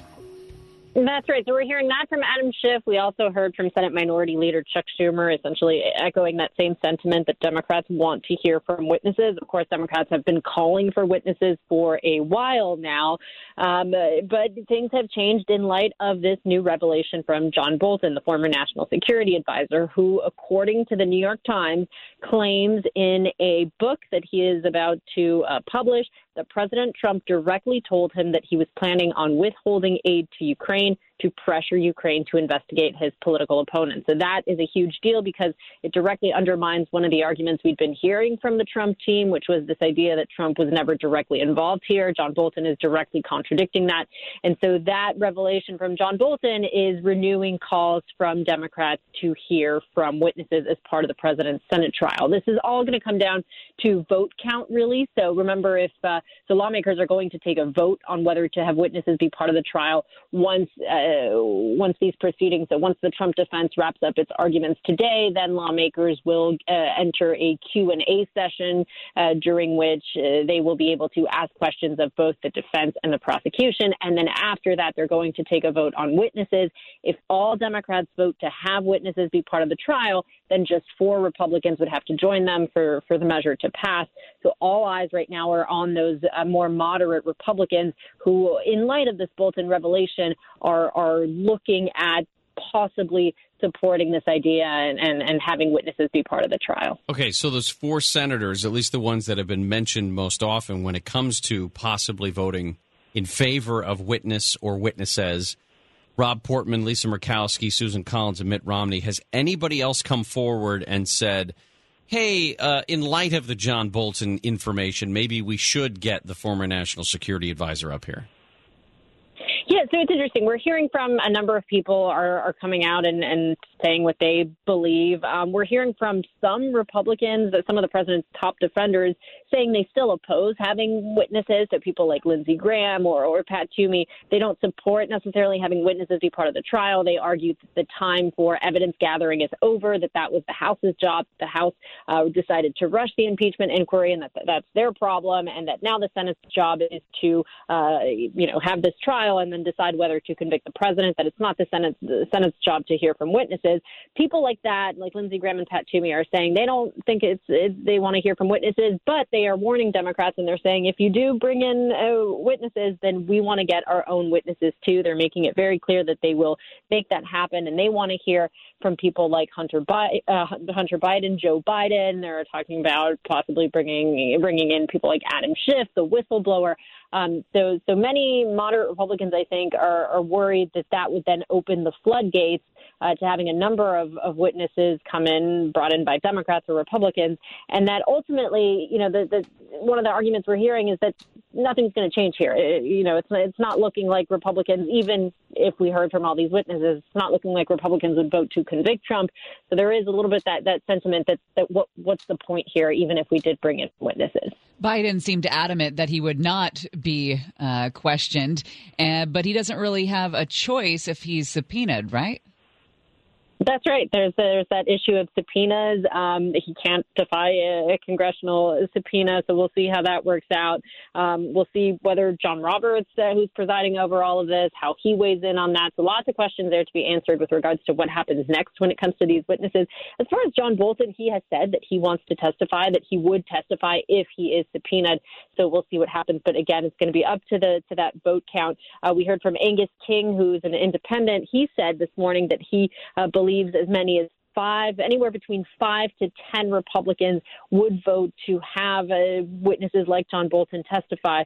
So, according to Angus King, at least, uh, Democrats have the votes to get uh, witnesses be part of the trial. Inez, thank you. Appreciate it. Thank you. Inez de la Cuetara there again with the latest on uh, what's going on with the impeachment trial from Capitol Hill. Again, the president's defense team wrapped up their arguments today.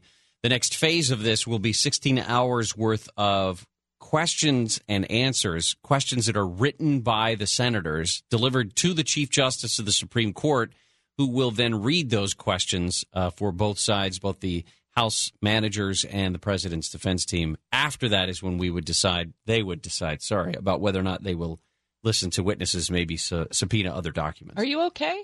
No. What do you mean? Well, it looks like you're doing some self help book research mm, over there. No, I was actually looking. There are a couple of different versions of the story about John Bolton's book that says that it's already on Amazon's top 10. It doesn't come out for like two months, or it's Wow. not planned to for two months. And they're saying that people have already pre ordered it to the point where it's on the top 10. I haven't found that list. I mean, there's a, you know, fiction, nonfiction, bestseller, most read, that sort of thing. So I haven't found I which see. list they're talking about yet. But I for see. some so reason. you're on the. Uh, Well, just a side note: the the top stories of all you know of the Amazon charts of the most sold books of the week. Very stable genius is number one. That's another uh, filleting of the president. Talking to Strangers by Malcolm Gladwell. Leadership Strategy and Tactics, Tactics by Jocko Willink. If You Tell by Gregg Olsen. Atomic Habits. Uh, Never Split the Difference. Un-F Yourself. oh, Pay Off, the hidden logic that shapes our motivations, a Michelle Obama book, um, exactly what to say, magic words for influence. oh God. Maybe you should talk to someone. Oh man. The subtle art of not giving an F. I mean, there's a lot of self help out there. Yeah. People need some help. Did you hear what they were saying on MSNBC about Bernie Sanders? I Is heard it on the- the radio this morning. The Chris Matthews thing? Yes. Yes. Yeah, I'll, We'll- I'll we'll talk see if I find that one. Yeah, we'll talk about that when we come back. It wasn't very complimentary of old No. Bernie, but I- I think he hit it on the head. Gary and Shannon will continue Swamp Watch.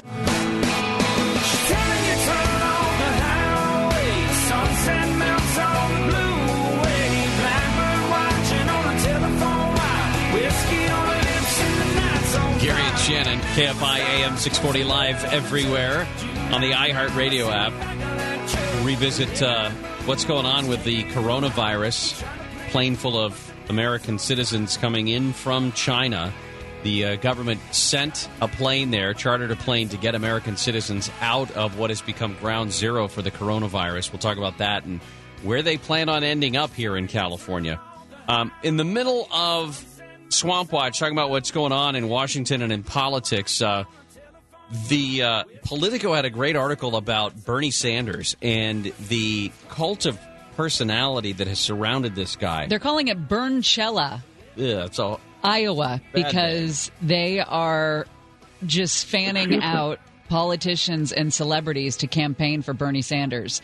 AOC, Michael Moore, Kendrick Sampson, recording ar- artists, uh, Vampire Weekend, Bon Iver. I don't know how to say that one. on. I just know it's Bon Iver. very emotional music, and I think it's contributing to the downfall of, of men in society. Yeah, it took. It will sap your testosterone. Yeah. if you had any left. Yeah, it's, like gone. a, it's like Elizabeth Warren. I, mean, I don't understand why that. Do you play that when like Bernie comes on stage? Like, is that do you have Bon Iver playing when? Because that's not a. Hey Blake, do you think you could you could find us some Bonnie Iver? Yeah, okay. Thanks. See, he's I afraid mean, it's going to sap. I just want people to know what we're talking about. Kid's just about to get married. He doesn't have. He, he doesn't want to run that risk. right. Um, the other thing about Bernie Sanders, and this was a funny comment today uh, from uh, from Chris Wallace, who's on MSNBC, and he asked a very interesting question in terms of the. Chris Matthews. What did I say? Wallace. Thank you. I was reading the other article about Chris Wallace. Ladies and gentlemen, the next president of the United States, Bernard Sanders. Weak stream.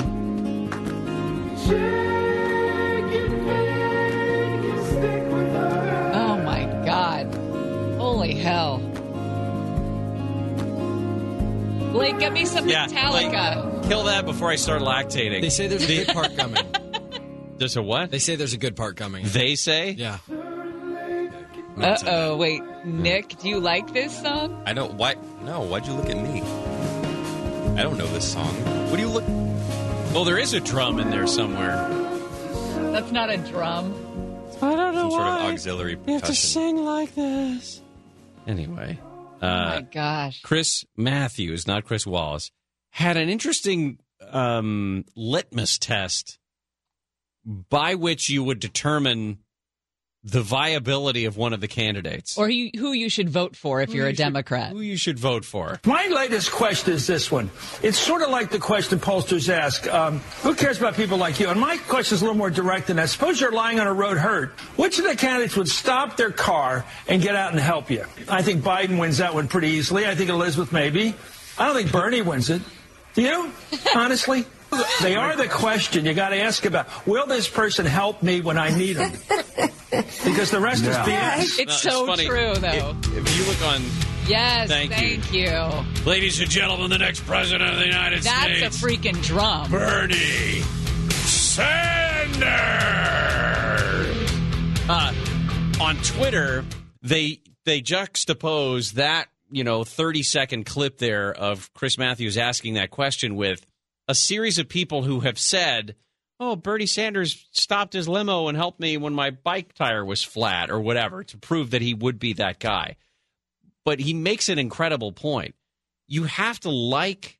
Well, you don't have to like, but it's it's important for you to like the person that you're going to vote to become your president. They have to be likable. You know, they or they're they're be- supposed to be Yeah. maybe in in a in a in a real fantasy world you would like the person you're going to vote to become the next president. And you know Joe Biden could be likable enough I suppose. And Elizabeth Warren maybe there's people who like you know power sweaters power cardigans um, there are other people who are in that race that are polling, you know, single digits that I think are more likable. That I would I would have more fun with if we were to ever go out and hang out. But uh, I, there was a it was a funny funny litmus test for you to determine who you would It's, vote for. he's right too. Bernie Sanders would just keep going. I, I get a feeling that Bernie Sanders cares about number one for all of his socialism talk. Yeah, And the way that he talked to uh, Elizabeth Warren in that off mic moment too was, I think, uh, a little telling. oh, you mean when he she confronted him about? Yeah, uh, we're not going to do this liar? now. We're not going to do this here. I don't talk to women Yeah, in yeah. front of uh, Right, other people. Right. Uh, we do that later. All right. What are we doing? Uh, the last flight, Kobe Bryant stuff. All right. We have new information about a pact that Kobe and Vanessa had with regards to helicopters. And there are also new accounts from people that were on the scene when that helicopter went down on Sunday. We'll get you all the latest when we come back to Gary and Shannon. Yeah,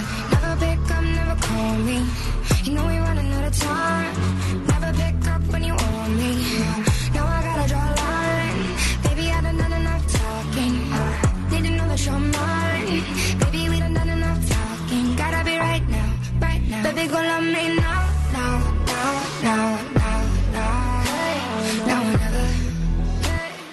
Now. Gary and Shannon, KFI AM 640. Live everywhere on the iHeartRadio app. Well, looks like we got a chase. Blake, need my chase music. Blake, need my chase music! There it is. Uh, CHP in pursuit of what they said originally was a reckless driver. Started somewhere on the 118, made its way out east of the 210, and is now back headed west on the 118. This car is going as fast as 117 miles per hour. It has not slowed down even a little bit. that seems reckless. It is reckless, Gary. weaving in and out of traffic. It's gone through Granada Hills and is making its way over to Porter Ranch before it makes its way into the uh, Santa Susana Pass and then over towards Simi Valley. So we'll keep an eye on this. This is important, but you know, it's a car chase and it's L.A. So if we miss this one, there will be another. Sir, ma'am, Wait, we haven't had a chase in a while. why don't you go Oh. ahead and pull on over for us? Okay. Well, This isn't safe for anybody. yeah. Plus, You know, when when you do pull over, you can listen to us talk to Laura Ingle. Fox News Laura Ingle, who's been covering this Fotis Dulos case, and holy cow, what a crazy twist this morning, Laura. What's going on? Oh, hi, you guys. Yeah, we are outside of the hospital in Farmington, just down the road from Fotis Dulos' mansion, where he was found unresponsive today, just before an emergency court hearing was scheduled. He was possibly going to lose his bond today, and we had been trying to get the information because it was a very quickly called court hearing today where the state prosecutors had said, you know, we are now calling into question the validity of his bond. We may he may be going back to jail today. So we were kind of getting ready for that.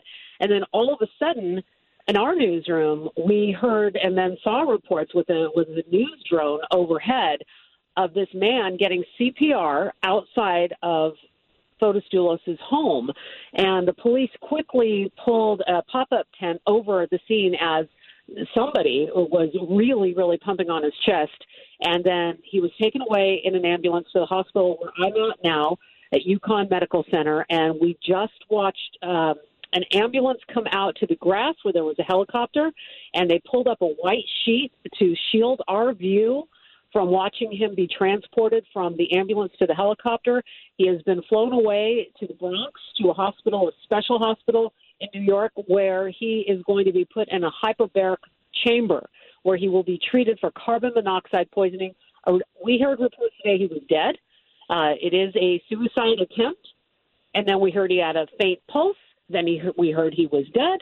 Then we heard he was possibly alive. And the police confirmed he's in critical condition. So it has been a roller coaster all day long with this. Now, it looks like he was violating the terms of his house arrest. He was able to go to church and to court and I believe another place. And he had some problems with his ankle bracelet batteries, changing those. And then just last week, we reported that he got in trouble for stopping by the, the dead wife's memorial and taking some things from it. See, here's the thing. So Jennifer Dulos went missing and is presumed to be dead and had been killed in her garage in New Canaan. About an hour away is where Fotis lives in Farmington. So people in the community, we're not exactly who, sure who, but people within the Farmington community built a memorial to Jennifer Dulos right outside of his house. So right outside of his house, down his driveway, down a private road. It's a you can't get onto his street unless you you know allegedly have access. We've been there because we did the interview December twentieth. So I've I've been on the street. So it's a small little street that leads to all these mansions. So somebody built right there where you turn in this makeshift memorial to Jennifer Dulos. Candles, Justice for Jennifer, which we see a lot here in Connecticut. And he had been coming home from doing something that was work related, which he's allowed to do. And it's interesting because you you've got to think about how he's being tracked with this G, either the GPS monitoring device or somebody watching him. He pulls over by an inch, steps out of the car, and we're not sure exactly what he took or what he moved, but it, it wasn't a huge memorial. It was a couple of candles. So he moves a couple of things and maybe removes a couple of those things and then drives on to his house. So it's not like he crossed state lines. It's not like he you know, went a super long way. He just got out of the car, moved a couple of candles, got back in the car, went to his house. But that the judge in the case said, "Look, this is strike two. You you did not. You're supposed to only go to and from, you know, Home Depot or whatever wherever it was he was going for his construction site." And so he was only supposed to be doing that, and that was a violation. He said that's strike two. If you do it again, you know, we're going to double your bond, which is six million dollars. Wow, Laura, crazy times. Crazy times. Well, thank you Just so digest much. That, all of that, right? I- I mean, yeah. now, now we don't we don't know if he's going to live through the night. Uh, we have been told from well placed sources that the family of Jennifer Dulos, his estranged wife, who's presumed dead, had been informed that he died. Wow. Uh, and That that is how crazy this day has been. We have been told that he didn't make it, and then all of a sudden it's like you know he's got a pulse. He is alive, but we're not sure what conditions he, he's in. But you know they felt strongly enough to to get him on a chopper and get him over to this special hospital in the Bronx that has a hyperbaric chamber that they're going to put him in, and we'll see what happens. But you know after the Epstein episode and, and all the other cases that we've seen, I mean they want obviously they want to keep him alive for all the reasons that they need to. Um, and there's no word on Michelle Troconis on any reaction from her. She, of course, is the former girlfriend who was also charged in this case. Many people instantly, our minds went to her to wonder if she'll talk. We don't know yet, and there's been no comment from her or her lawyer. Laura Ingle, Fox News, thank you so much for joining us. Uh, we really appreciate your time. We know you're super busy, uh, so we really appreciate it. Thanks, guys. We'll let you know what happens. All right, guys. Uh, if you're in Porter Ranch right now, this is a crazy ass chase.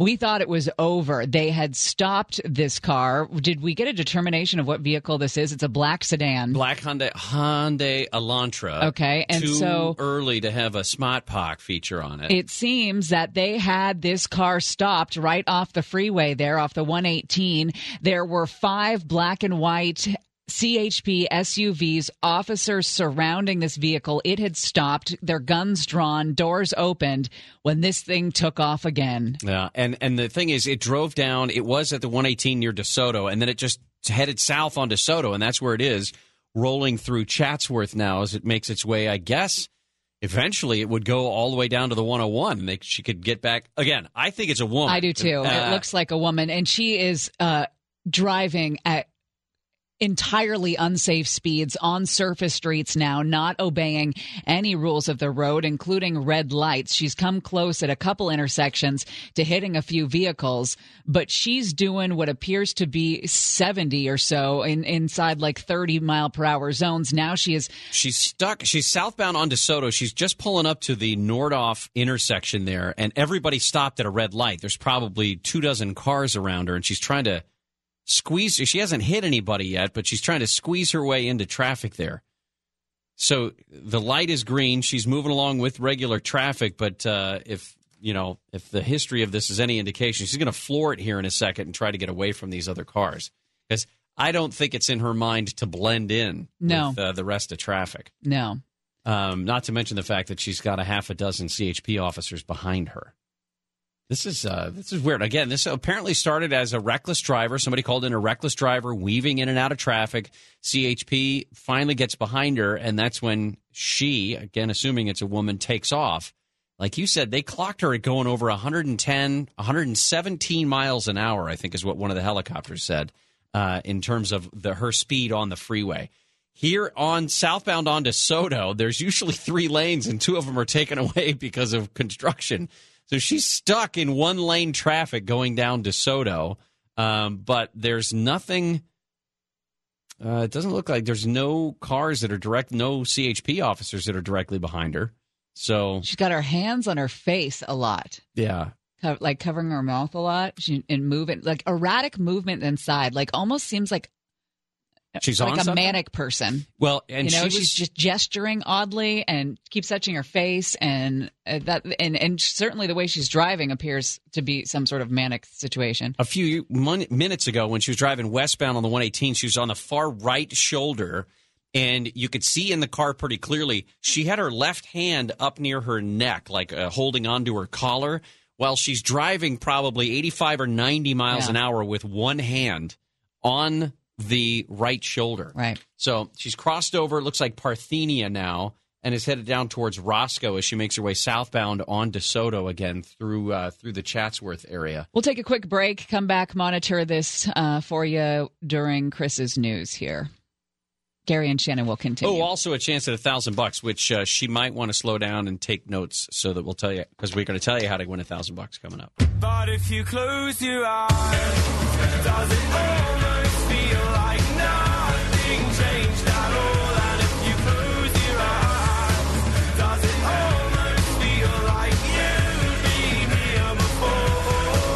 Gary and Shannon. KFI AM 640 live everywhere on the iHeartRadio app. We'll get back to this chase in just a second. It's wild, but first, here's your chance at some cash. For your chance at a thousand bucks, text the nationwide keyword TAB, T A B, to 200 200. You'll get a confirmation text and info. Standard data and message rates apply in this nationwide contest. That's TAB to 200 200. And remember, you got to answer the phone. If you don't, they will move on, and so will your money. It's going to probably come from a 513 area code. Your next chance to win next hour every day here, Monday through Friday, 5 a.m. to 620 here on KFI. Been following a uh, chase that's going on right now in the uh, west side of the San Fernando Valley. The uh, a reckless driver was originally pulled over on the 118, or uh, I guess you could say was uh, lit up and was supposed to be pulled over on the 118, and made their way down to the uh, east of the 210, turned around, came back to 118. And then started to here to go off the freeway. Yeah, right, and right at DeSoto. DeSoto, and goes off the freeway at a high rate of speed, and then just kind of stops in the middle of that intersection. Four, five SUV black and white CHP cruisers pull up behind. Officers get out, open their driver's side door, guns drawn, as I assume they're giving this woman. We we think it's a woman. Uh, the the verbal commands, you know, that we were used to, hands out the window, and then they slowly get them to come out of the car um, on the on the ground there, and the whole bit. Well. It seemed like they were giving her verbal directions. We didn't see her hands out the window or anything, and then she takes off again. Uh, there, the helicopters that were following this ran up against a temporary flight restriction somewhere in the West Valley there. So, as the car made its way down DeSoto, across Vanowen, and then up Topanga, they lost it, at least originally. And uh, th- looks like the different TV stations are all trying to figure out exactly where they are. Uh, there is a black Hyundai that pulled into an America's Tire store. That's not your kid's tire store, is it? It is not. Good. Um, and it looks like the CHP officers have now pulled into that same tire store. It's not clear if that's the car that they were looking for, but they may be in the same position that these helicopters are. Um, it appeared that there was a woman in the driver's seat, at least according to us, um, and now they're behind a U.S. bank sign, so we can't see. But there are three officers now that have gotten to that car and are apparently taking somebody into custody. The doors are open. Oh yeah, there, there, there she is, wearing a bright red shirt. That's an interesting choice to stop at America's Tire.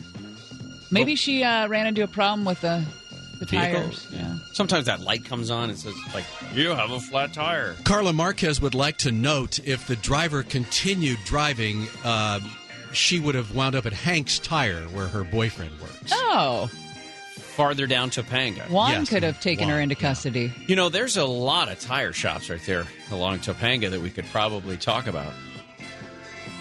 Well, Hank's is the one we need to talk about. Right. But Hank's America's Tire Tire. Company is a uh, is a premium tire, and uh, they're all about customer service. Mountain View Tire is also pretty good. They are very good. Well, I've got tires at Ramona Tire. So there are three officers now. The woman is standing outside the car, and she's handcuffed clearly. Uh, but we don't know exactly why she ran or what she was uh, trying to get away from. Why she pulled into the America's Tire store. Some of these mysteries just uh, will just go unsolved. Maybe she needed an alignment. Wow, they just lost Hank in 2018. Hank's Tire's been around since 1953.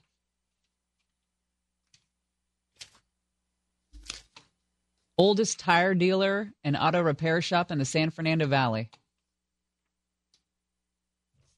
It's amazing. You want me to go? You want you want more? That's it. That's, a, that's more than enough. Okay. Uh, anyway, we find out more information about what was driving that woman crazy. Hey, we've got a news and brews coming up, guys. We've got a news and brews coming up on Friday at HK's Bar and Grill in Rancho Cucamonga. We begged and pleaded for Harold to let us back, and it's taken a while, but we finally we finally wore him down. So Harold, the owner of HK's Bar and Grill, is allowing us to come back. We'll be there this Friday, just a couple days away from now. 10 a.m. is when the show starts. We'll be there until 2 p.m. Was that- That's was- prime lunchtime for you. Was that the news and brews where that woman got arrested? Or was that a different one? That Because that could be one reason why Harold hasn't let us back yet. maybe Mm-hmm. yes, and I feel like there was nudity.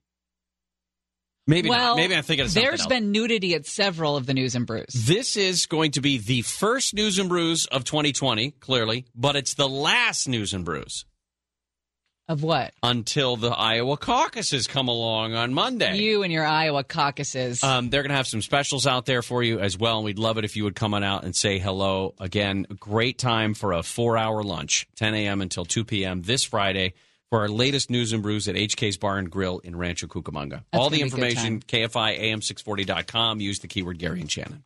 All right, coming up next, Tasty Tuesday. Neil Saavedra will jump on with us and we will talk about bat soup. Good or bad? Good or bad? Yeah, it's a blind kind of torture.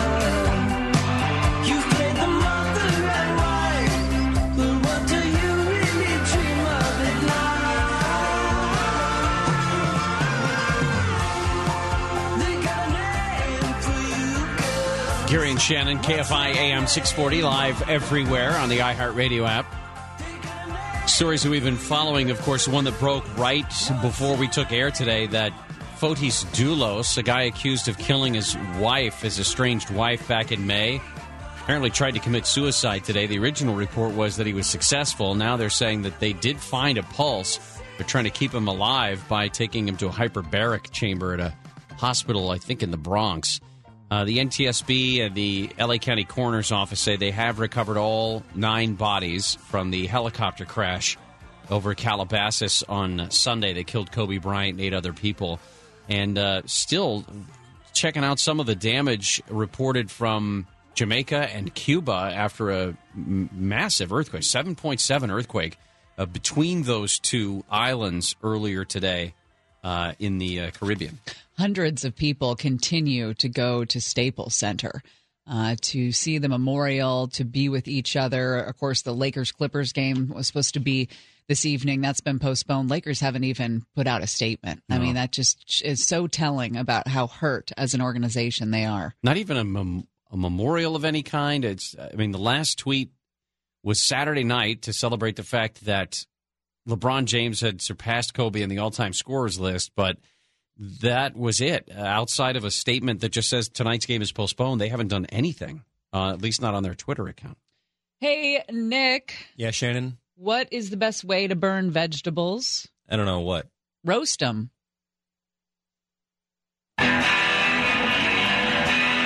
Get it? Listen, I don't write this stuff. All right, so y'all can But you save your look. them. Let me teach you. You're the gatekeeper.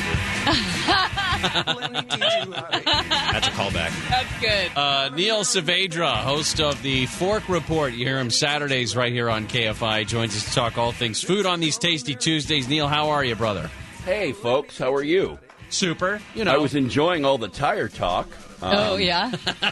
but uh, a history of tire shops in the West San Fernando there, Valley. There was one time we had uh, we had a super segment, no commercials, and I don't know what was going on. IKEA. We were talking about the opening of the new IKEA. Okay, here yeah. In I think that we didn't know we had a super segment, and so then we uh, so we had like ten minutes to kill, and so I pulled up the the Wikipedia page on like the biggest buildings with usable space in the continental U.S.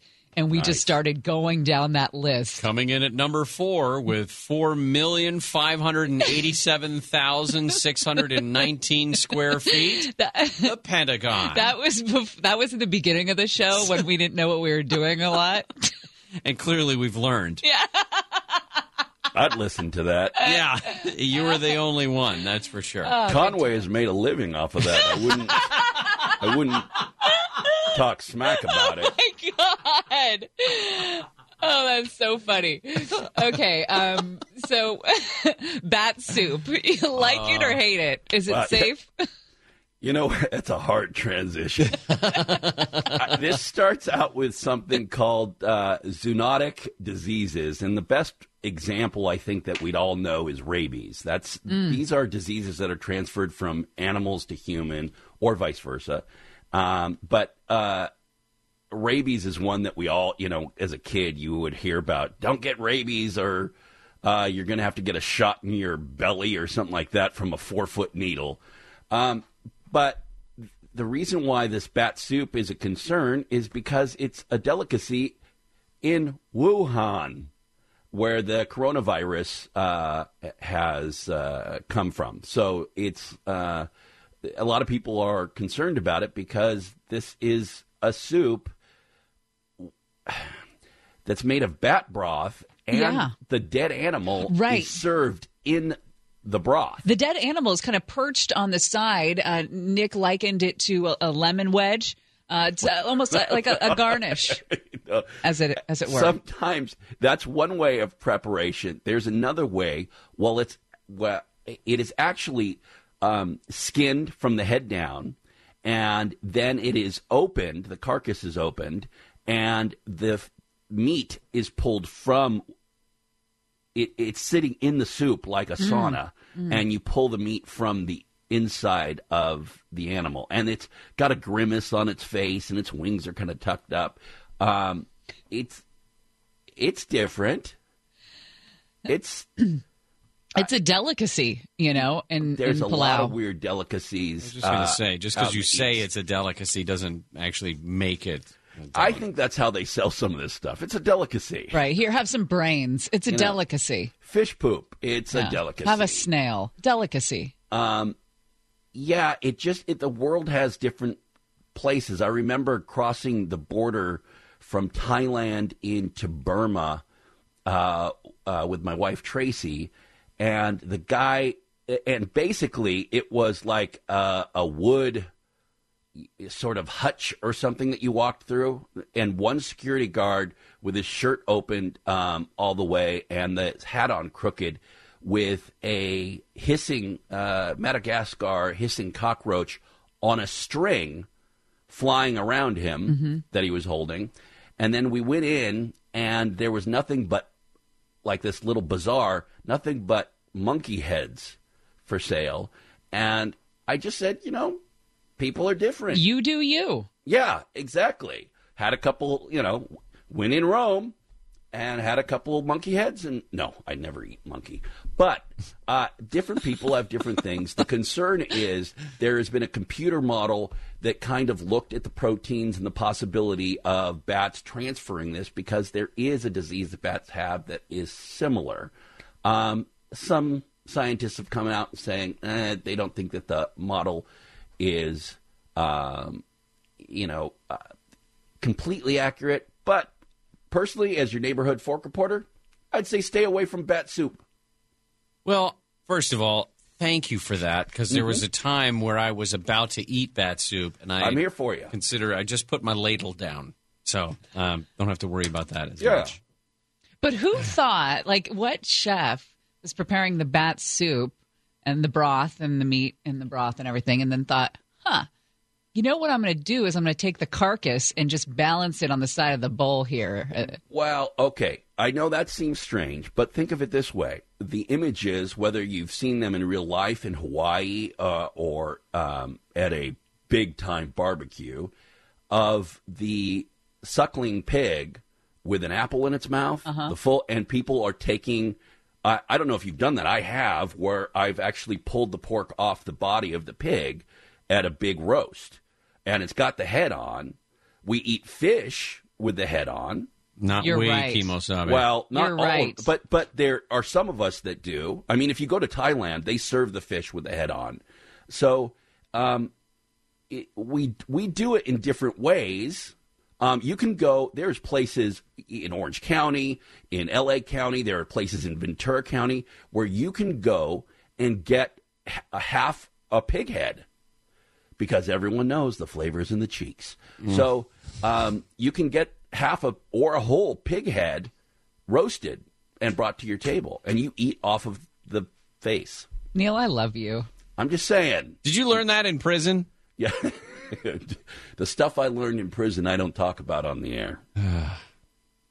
All right, too bad. we come back. Uh, big weekend for food. Uh, not only is it the Super Bowl of Super Bowls, it's the Super Bowl of food and snacks as well. Guys, I just saw, uh, nobody cares about this, but ticket sales look like it's going to be a 49er home crowd. They're saying that there was a many, many more people that bought tickets in California than in, you know, Kansas City, Missouri.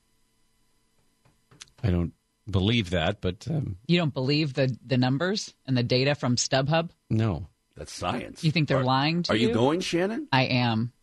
Wow, that is going to be a rough day for you, I'm guessing. No, we're going to win. I'm so confident. No, I'm not worried. No, I'm not talking about that. I'm just talking about uh, the food, the salty food, the beer. Uh, The last long time I went to s- s- the Super Bowl, uh, I drank one Bud Light the you taking entire Monday day. off? It was four gallons, but it was just no. one of them. I mean, I'm serious about this stuff. Yeah, I wonder how many calories you burn holding up one finger as number one for all the lot. photos. A Yeah. lot. Okay, you'll be fine. Food stuff. Neil Saavedra, host of the Fork Report, has joined us. Gary and Shannon will continue. I start pulling out my hair. I'm gonna cover myself with the ashes of you, and nobody's gonna give a damn. Son of a bitch, give me a drink. One more night, this can't be me. Couple things. Son of a bitch, I'm retweeting Michelle's tweet about Michael Bloomberg not knowing how to pet a dog. It's a pretty funny video. Did you hear the Michael Douglas commercial where he endorses Michael Bloomberg? No. I'm Michael Douglas. I've played a president. No, that's not for real. I guarantee you. Oh God. And then Michael Bloomberg's weird little voice where he goes, I'm Michael Bloomberg. Here's another thing. Good Morning America tomorrow. The fiance of Aaron Ferna- Hernandez is going to be speaking about rumors over his sexuality. That's going to be Rumors that Netflix documentary made it pretty clear that he was, uh, you Yeah, know, he yeah. had some, he had some time sometimes. with uh, his buddies. Marianne wrote to us on Twitter uh, When my father was in Venezuela back in the 60s, he went to a restaurant where they served live monkey brains. The, they would cut the skull off the top of the head, chain the monkey under the table, and the head would stick up in the center so you could all eat it. Holy hell. Okay, That sounds now- like Indiana Jones or something. No, that was a thing for a while.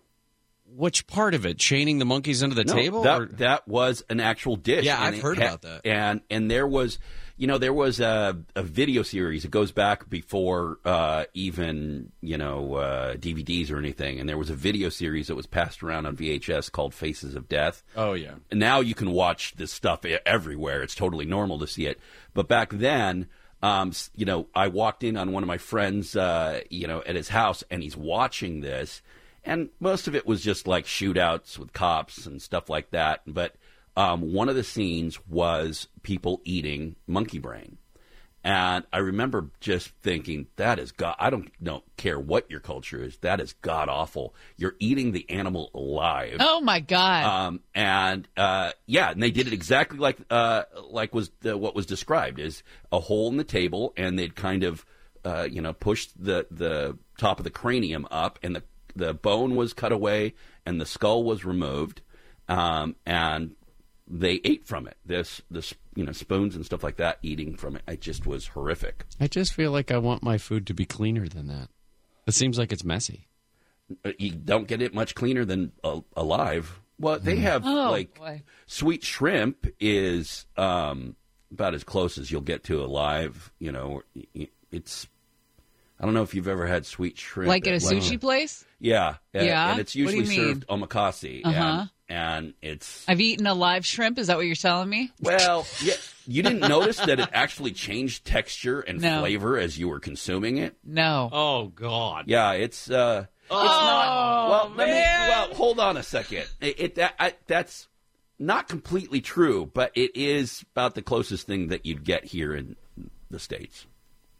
Well, there's no sweet shrimp on my Super Bowl menu, that's for sure. Yeah. Ugh. But nice I'm segue. depressed. God. It's not like you're cutting the head off and eating its brain. No, that's true. Um, here's the, the what I always give tip. People say, "What what should I have at my Super Bowl?" I say meat, cheese, and bread in different configurations. Um, so that bread can be puff pastry, that bread can be a pretzel, that bread can be a chip. Um, but basically, that's it. Is your wife doing that uh, pulled pork Hawaiian bun thing? My uh, my wife does not. Um, Oh no, Gary's wife. oh, Oh, my wife. Yeah. I don't know. I don't know. I mean, it doesn't matter because I won't be there, but Yeah, so why are do you good. care? They're do you really care? good. You don't care. maybe she could wrap some up uh, in a little bag and mail them, and you can have them when you get home. Yeah, Yeah. maybe. Maybe. Maybe she doesn't get to dictate what goes on at my Super Bowl party if she's not going to go.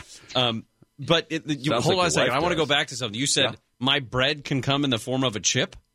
Well, yes, I'm saying that it's basically what I mean by bread is uh, a crunchy starch or a, a doughy starch. So, um, if you are having like a potato chip or something, I'm putting that in the bread category, even though it is not technically a bread. I'm saying that those are the basic food groups when it comes to this. You can have yourself um, your vegetable uh, plate if you wish. Yeah, the one that Uh, goes uneaten. yeah, well, I think actually the one thing I think is good is that it's a great palate cleanser because if you're having a lot of fatty stuff, um, you know the the bubbles in beer is it will clear a lot of that off, but to have a couple carrots and you know maybe an onion dip or something like that or a ranch dressing dip, uh, it's not going to hurt anybody, and it's there if people get a little full and they want to just nibble on something. Um, keep in mind you're going for the whole game. So don't, you know, blow everything out at, at the first half or anything like that. You want to. You want to space it out. Now, now my wife is really good at that part of the planning portion of it because And she does the hard part. Right, and she because she's not, you know, I mean, she cares. She does own a 49ers hat, so I mean, she'll be watching the game, but she's also going to be more attentive to oh the that n- n- annoying bell sound is the oven timer going off for the last 10 minutes telling us that the whatever the jalapeno poppers are done or something. I would never be able to pay attention to both things. I think you, I think you could do a lot with puff pastry as well. So keep in mind, you can buy it in the freezer section at your grocer, like uh, Pepperidge Farm or something like that. But really good stuff, I would go to like uh, a Super King market. They have like ten different kinds and different shapes and everything like that.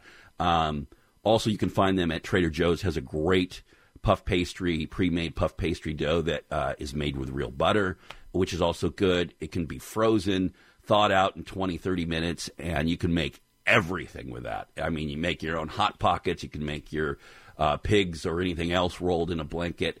A lot of this stuff you really can, you know, pull together uh, pretty simply. You don't have to go nuts. You can do it in your um, in your Instapot, or you can do it uh, instant pot rather, or you can do it in your slow cooker. There's so many things that you can do to take the heat off of having to have get everything off, like that nightmare you just described, uh, Gary, about having to to worry about all of that. There's stuff that you can pre-prep, get it out, and then spend time on you know your your show dishes, the ones that are going to be wow moments, like the the pulled pork sandwich. And just quickly, if I was going to do the monkey brain thing, would I get like a five inch hole saw or should I go a six inch hole saw for the hole in the table? Actually, um, for t- for the hole in the table, oh, because I was going to say that it's much different to cut a cranium. Uh, but yes, I would go with a six inch. It's the same thing you'd use to put up uh, uh, inset ceiling lights. Oh my Excellent. God, you guys, that's Excellent point. terrible.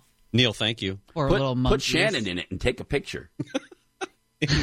Put Shannon in the monkey hole.